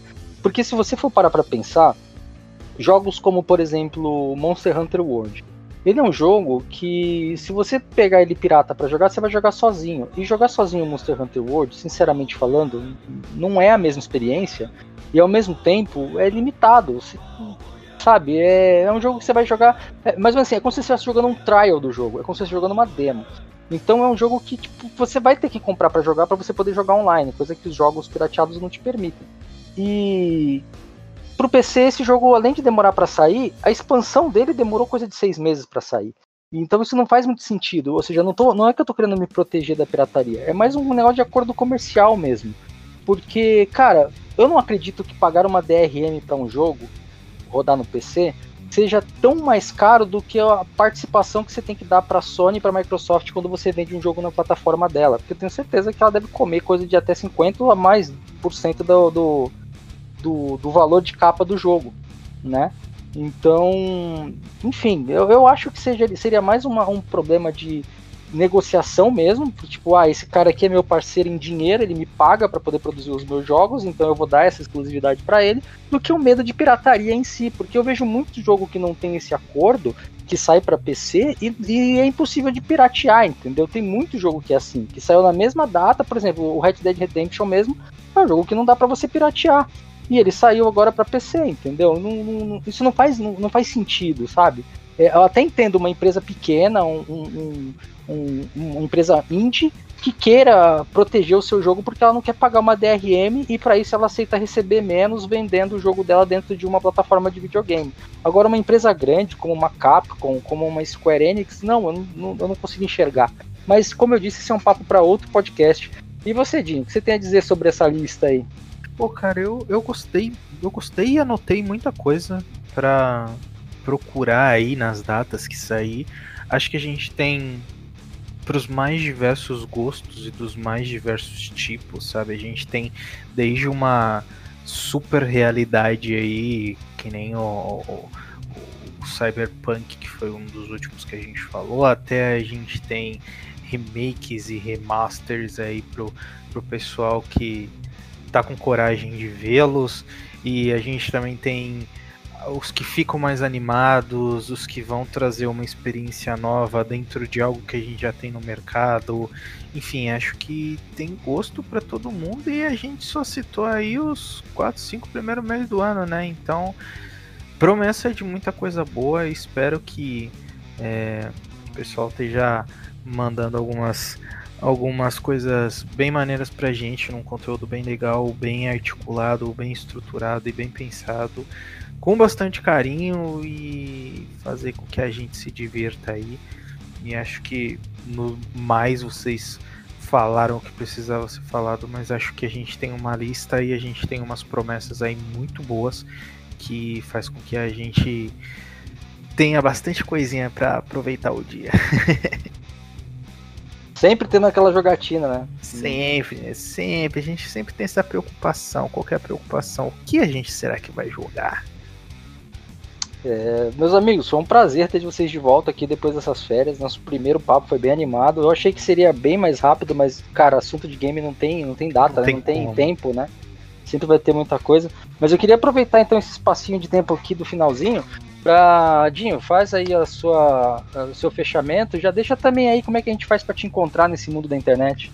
Pois é, galera. Foi um prazer gigantesco voltar aí com o episódiozinho novo do Papo de Gamer. Tava com saudade aí das nossas discussões, aprendizados, enfim, eu sempre falei, eu falei isso nos últimos podcasts que a gente gravou e vou repetir isso sempre. Eu aprendo muita coisa, eu vejo muita coisa. Acho que a gente tem é, polos aqui que a gente pode ir conversando, a gente vai vendo desde o do princípio dos que a gente gravou primeiro até o que a gente vai gravando agora e o que a gente ainda vai gravar. Enfim, tem muita promessa aí, muita coisa maneira que vai acontecer, então não deixa de ouvir, não deixa de seguir a gente. Vocês me encontram aí nas redes sociais com arroba Cardoso, tanto no Twitter quanto no Instagram. Vocês me encontram também lá no Facebook, fazendo live de segunda a sexta a partir das 20 horas eu, meu squad de vez em quando, às vezes eu tô jogando sozinho. Terminamos Resident Evil 7, vamos começar aí o Geraldão da Riviera aí, o The Witcher. Tamo jogando, tamo bombando lá também. Só vocês digitarem no navegador de vocês fb.gg barra canal do Dinho que vocês me encontram. Também vocês conseguem ver tudo que foi feito lá antes. E tô voltando o foco no meu canal no YouTube também, Dinho Cardoso. Vocês me encontram Dinho com U, D-I-N-H-U Cardoso, vocês me encontram lá. E é isso aí, galera. Foi um prazer, foi da hora. E o meu grande amigo Noguês, que também passou umas férias incríveis na praia, tirou várias fotos e mandou pra gente, porque a gente tá em São Paulo e São Paulo não tem praia. Fala aí, é. Noguês. Cara, então, um prazer inenarrável estar de volta aqui com vocês, meus caros amigos, para podermos estar aqui sempre debatendo esse assunto interminável que é o, esse assunto sobre o mundo dos games. Cara, uh, estamos aí na atividade de volta, muito alegre, muito, muito contente de estar de volta aí. Uh, na atividade com o nosso trabalho na internet. Cara, como é que ficam nossas lives, hein? Eu já faço o trabalho das nossas lives. Como é que vão ficar as nossas lives semanais aí do Papo de Gamer? Eu acho que a data tava boa, né? A gente fazia sempre de terças-feiras, né? Sim, a partir das 20 horas. 21 Isso, horas. Então, perfeito. Então tá, galera, já deixa a dica para vocês aí, ó. Terças-feiras, às 21 horas, vocês nos encontram na live tripla do Papo de Gamer. Vão encontrar. No, a minha live vai acontecer né, no, no youtube.com barra Fernando Noguês. A live do, Zen, do Zenglef acontece no twitch.tv barra Zenglef. E a live do Dinho, né? No canal do Dinho lá. Dinho, tu vai continuar fazendo pelo Facebook, Dinho, ou vai pro YouTube? Facebook, cara. Facebook. A, gente, a parte boa é que a gente já vai fazendo a live aí, ó. Cada um numa plataforma que é pra você não ter problema, cara. Não tem não problema. Pra, pra, pra que as três patrocinem a gente. Aí, YouTube. aí, aí, Twitch. Aí, Twitch. O Facebook. Bora lá, Vamos patrocinar o Papo de Gamer. FB fb.gg barra, barra do Dinho. É, tem, U, é isso aí, lugar. Muito bem, acompanhe nossas lives lá que vão estar divertidíssimas. Uh, no final da temporada lá foi muito legal, teve uh, ouvintes aí do nosso podcast participando das lives. Cara, foi um, um, jogando junto conosco, né? Foi muito divertido, muito legal. Sorteamos games, cara, foi demais. Esse, essa temporada aí promete, essa temporada promete. Né, gente? Então, assim, ó, realmente muito contente, muito alegre de estar de volta. Né? Não deixem de, de acompanhar meu canal lá, se inscrevam lá no meu canal, é youtube.com.br Fernando Noguês. Vocês me encontram nas redes sociais aí também por arroba Fernando Noguês no Twitter e Facebook e arroba Real Noguês no Instagram. Gente, grande abraço a todos. Estamos de volta para a segunda temporada do Papo de Gamer. É, meus amigos, então estamos de volta. Mais uma temporada. Como disse o Noguês ano passado, foi renovada a temporada, então vocês vão ter que aguentar a gente por mais um ano aí. Vamos ver como é que vai ser daqui pra frente, mas acho que vai, vai longe isso aqui, hein? Vai longe. Muito obrigado pela participação de vocês. Muito obrigado por você em casa que participou. Você ouvindo do trabalho, do ônibus, você ouvindo de todo lugar, fora do Brasil, principalmente você de fora do Brasil, continua mandando mensagem pra gente. Os e-mails, gente, é, é porque a gente saiu de férias e mandaram muito e-mail e eu vou, vou ver com carinho todos os e-mails de vocês. Fiquem tranquilos, nós não esquecemos de ninguém. Uh, e para você me encontrar, o Nogueira já tinha falado lá atrás, você vai me encontrar no nosso grupo do Papo de Gamer no Facebook, que é Papo de, é, Papo de Gamer Podcast. Não, não esqueça de pesquisar a gente lá. Eu faço lives de vez em nunca na Twitch, é só procurar o twitch.tv barra Zengler. E também você pode mandar e-mail pra gente. Manda e-mail pelo castpdg.gmail.com castpdg.gmail.com Manda lá, manda suas dúvidas. Fala assim, cara, esses caras só falaram abobrinha, foi exatamente ao contrário do que eles falaram. Foi isso, isso isso. Pode mandar, a gente vai ler. A gente já fez isso. Já, nós retratamos, retratamos aqui, com Entendeu? certeza. Já, então a gente vai falar, vamos conversar com, com, com, vocês. Nós queremos ouvir a opinião de vocês. E claro, se você for mandar nudes, manda pro telefone. É o nosso telefone do podcast. Qual que é o número, Noguês? manda pro nosso WhatsApp. WhatsApp do Papo de Gamer, que é o 51 999968286. Mandem suas mensagens, seus áudios que aparecerão aqui no nosso podcast. Mande seus. Ah, quer dizer, mande aí o que você quiser mandar. Aquele abraço. É, manda, manda pergunta em áudio, cara, que é bacana. A gente bota a tua pergunta em áudio aqui no, no, no podcast mesmo pra todo Mas mundo ouvir. A realzão com nós. Pô, é bem bacana, bem legal. Já tivemos a participação assim que a pessoa mandou a pergunta na hora da gravação. Isso foi demais Nossa, também. muito demais, cara. No momento da gravação, os caras mandando áudio. Foi no meio da gravação, tá aqui uma pergunta pra gente. Não, foi muito bom. Façam foi, isso. Foi, façam, façam bastante disso. E é isso, pessoal. Eu espero ver vocês na terça-feira na nossa live. A live tripla, ainda não decidimos o que vamos jogar, mas a gente decide e diz para vocês depois. E muito obrigado, de verdade, muito obrigado. Mais uma temporada com vocês junto e vamos junto. Esse foi o Papo de Gamer. Eu sou o Zenglaf e até lá.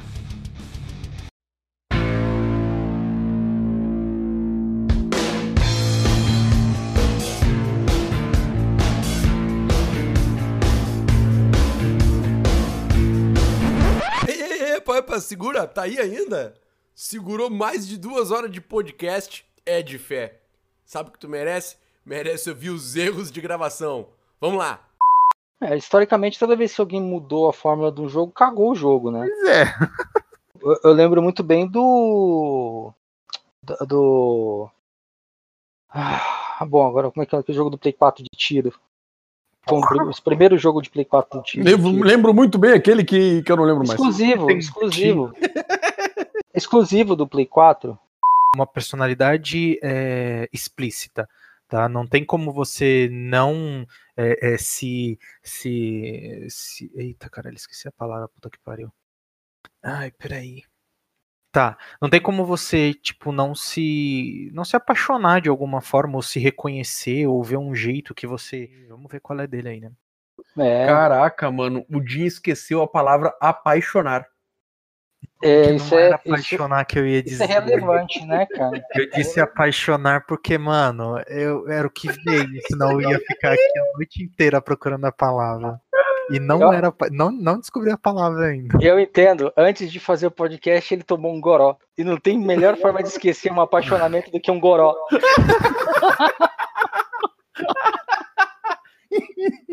Antiga. E aí eu vejo um problema. Eu vejo um problema grave, né, com relação a isso. E aí? Caralho, tô falando sozinho? Todo Não. mundo saiu, deixou o Zenga, tá ligado? tipo, fui comer. Pelo menos o Craig não saiu.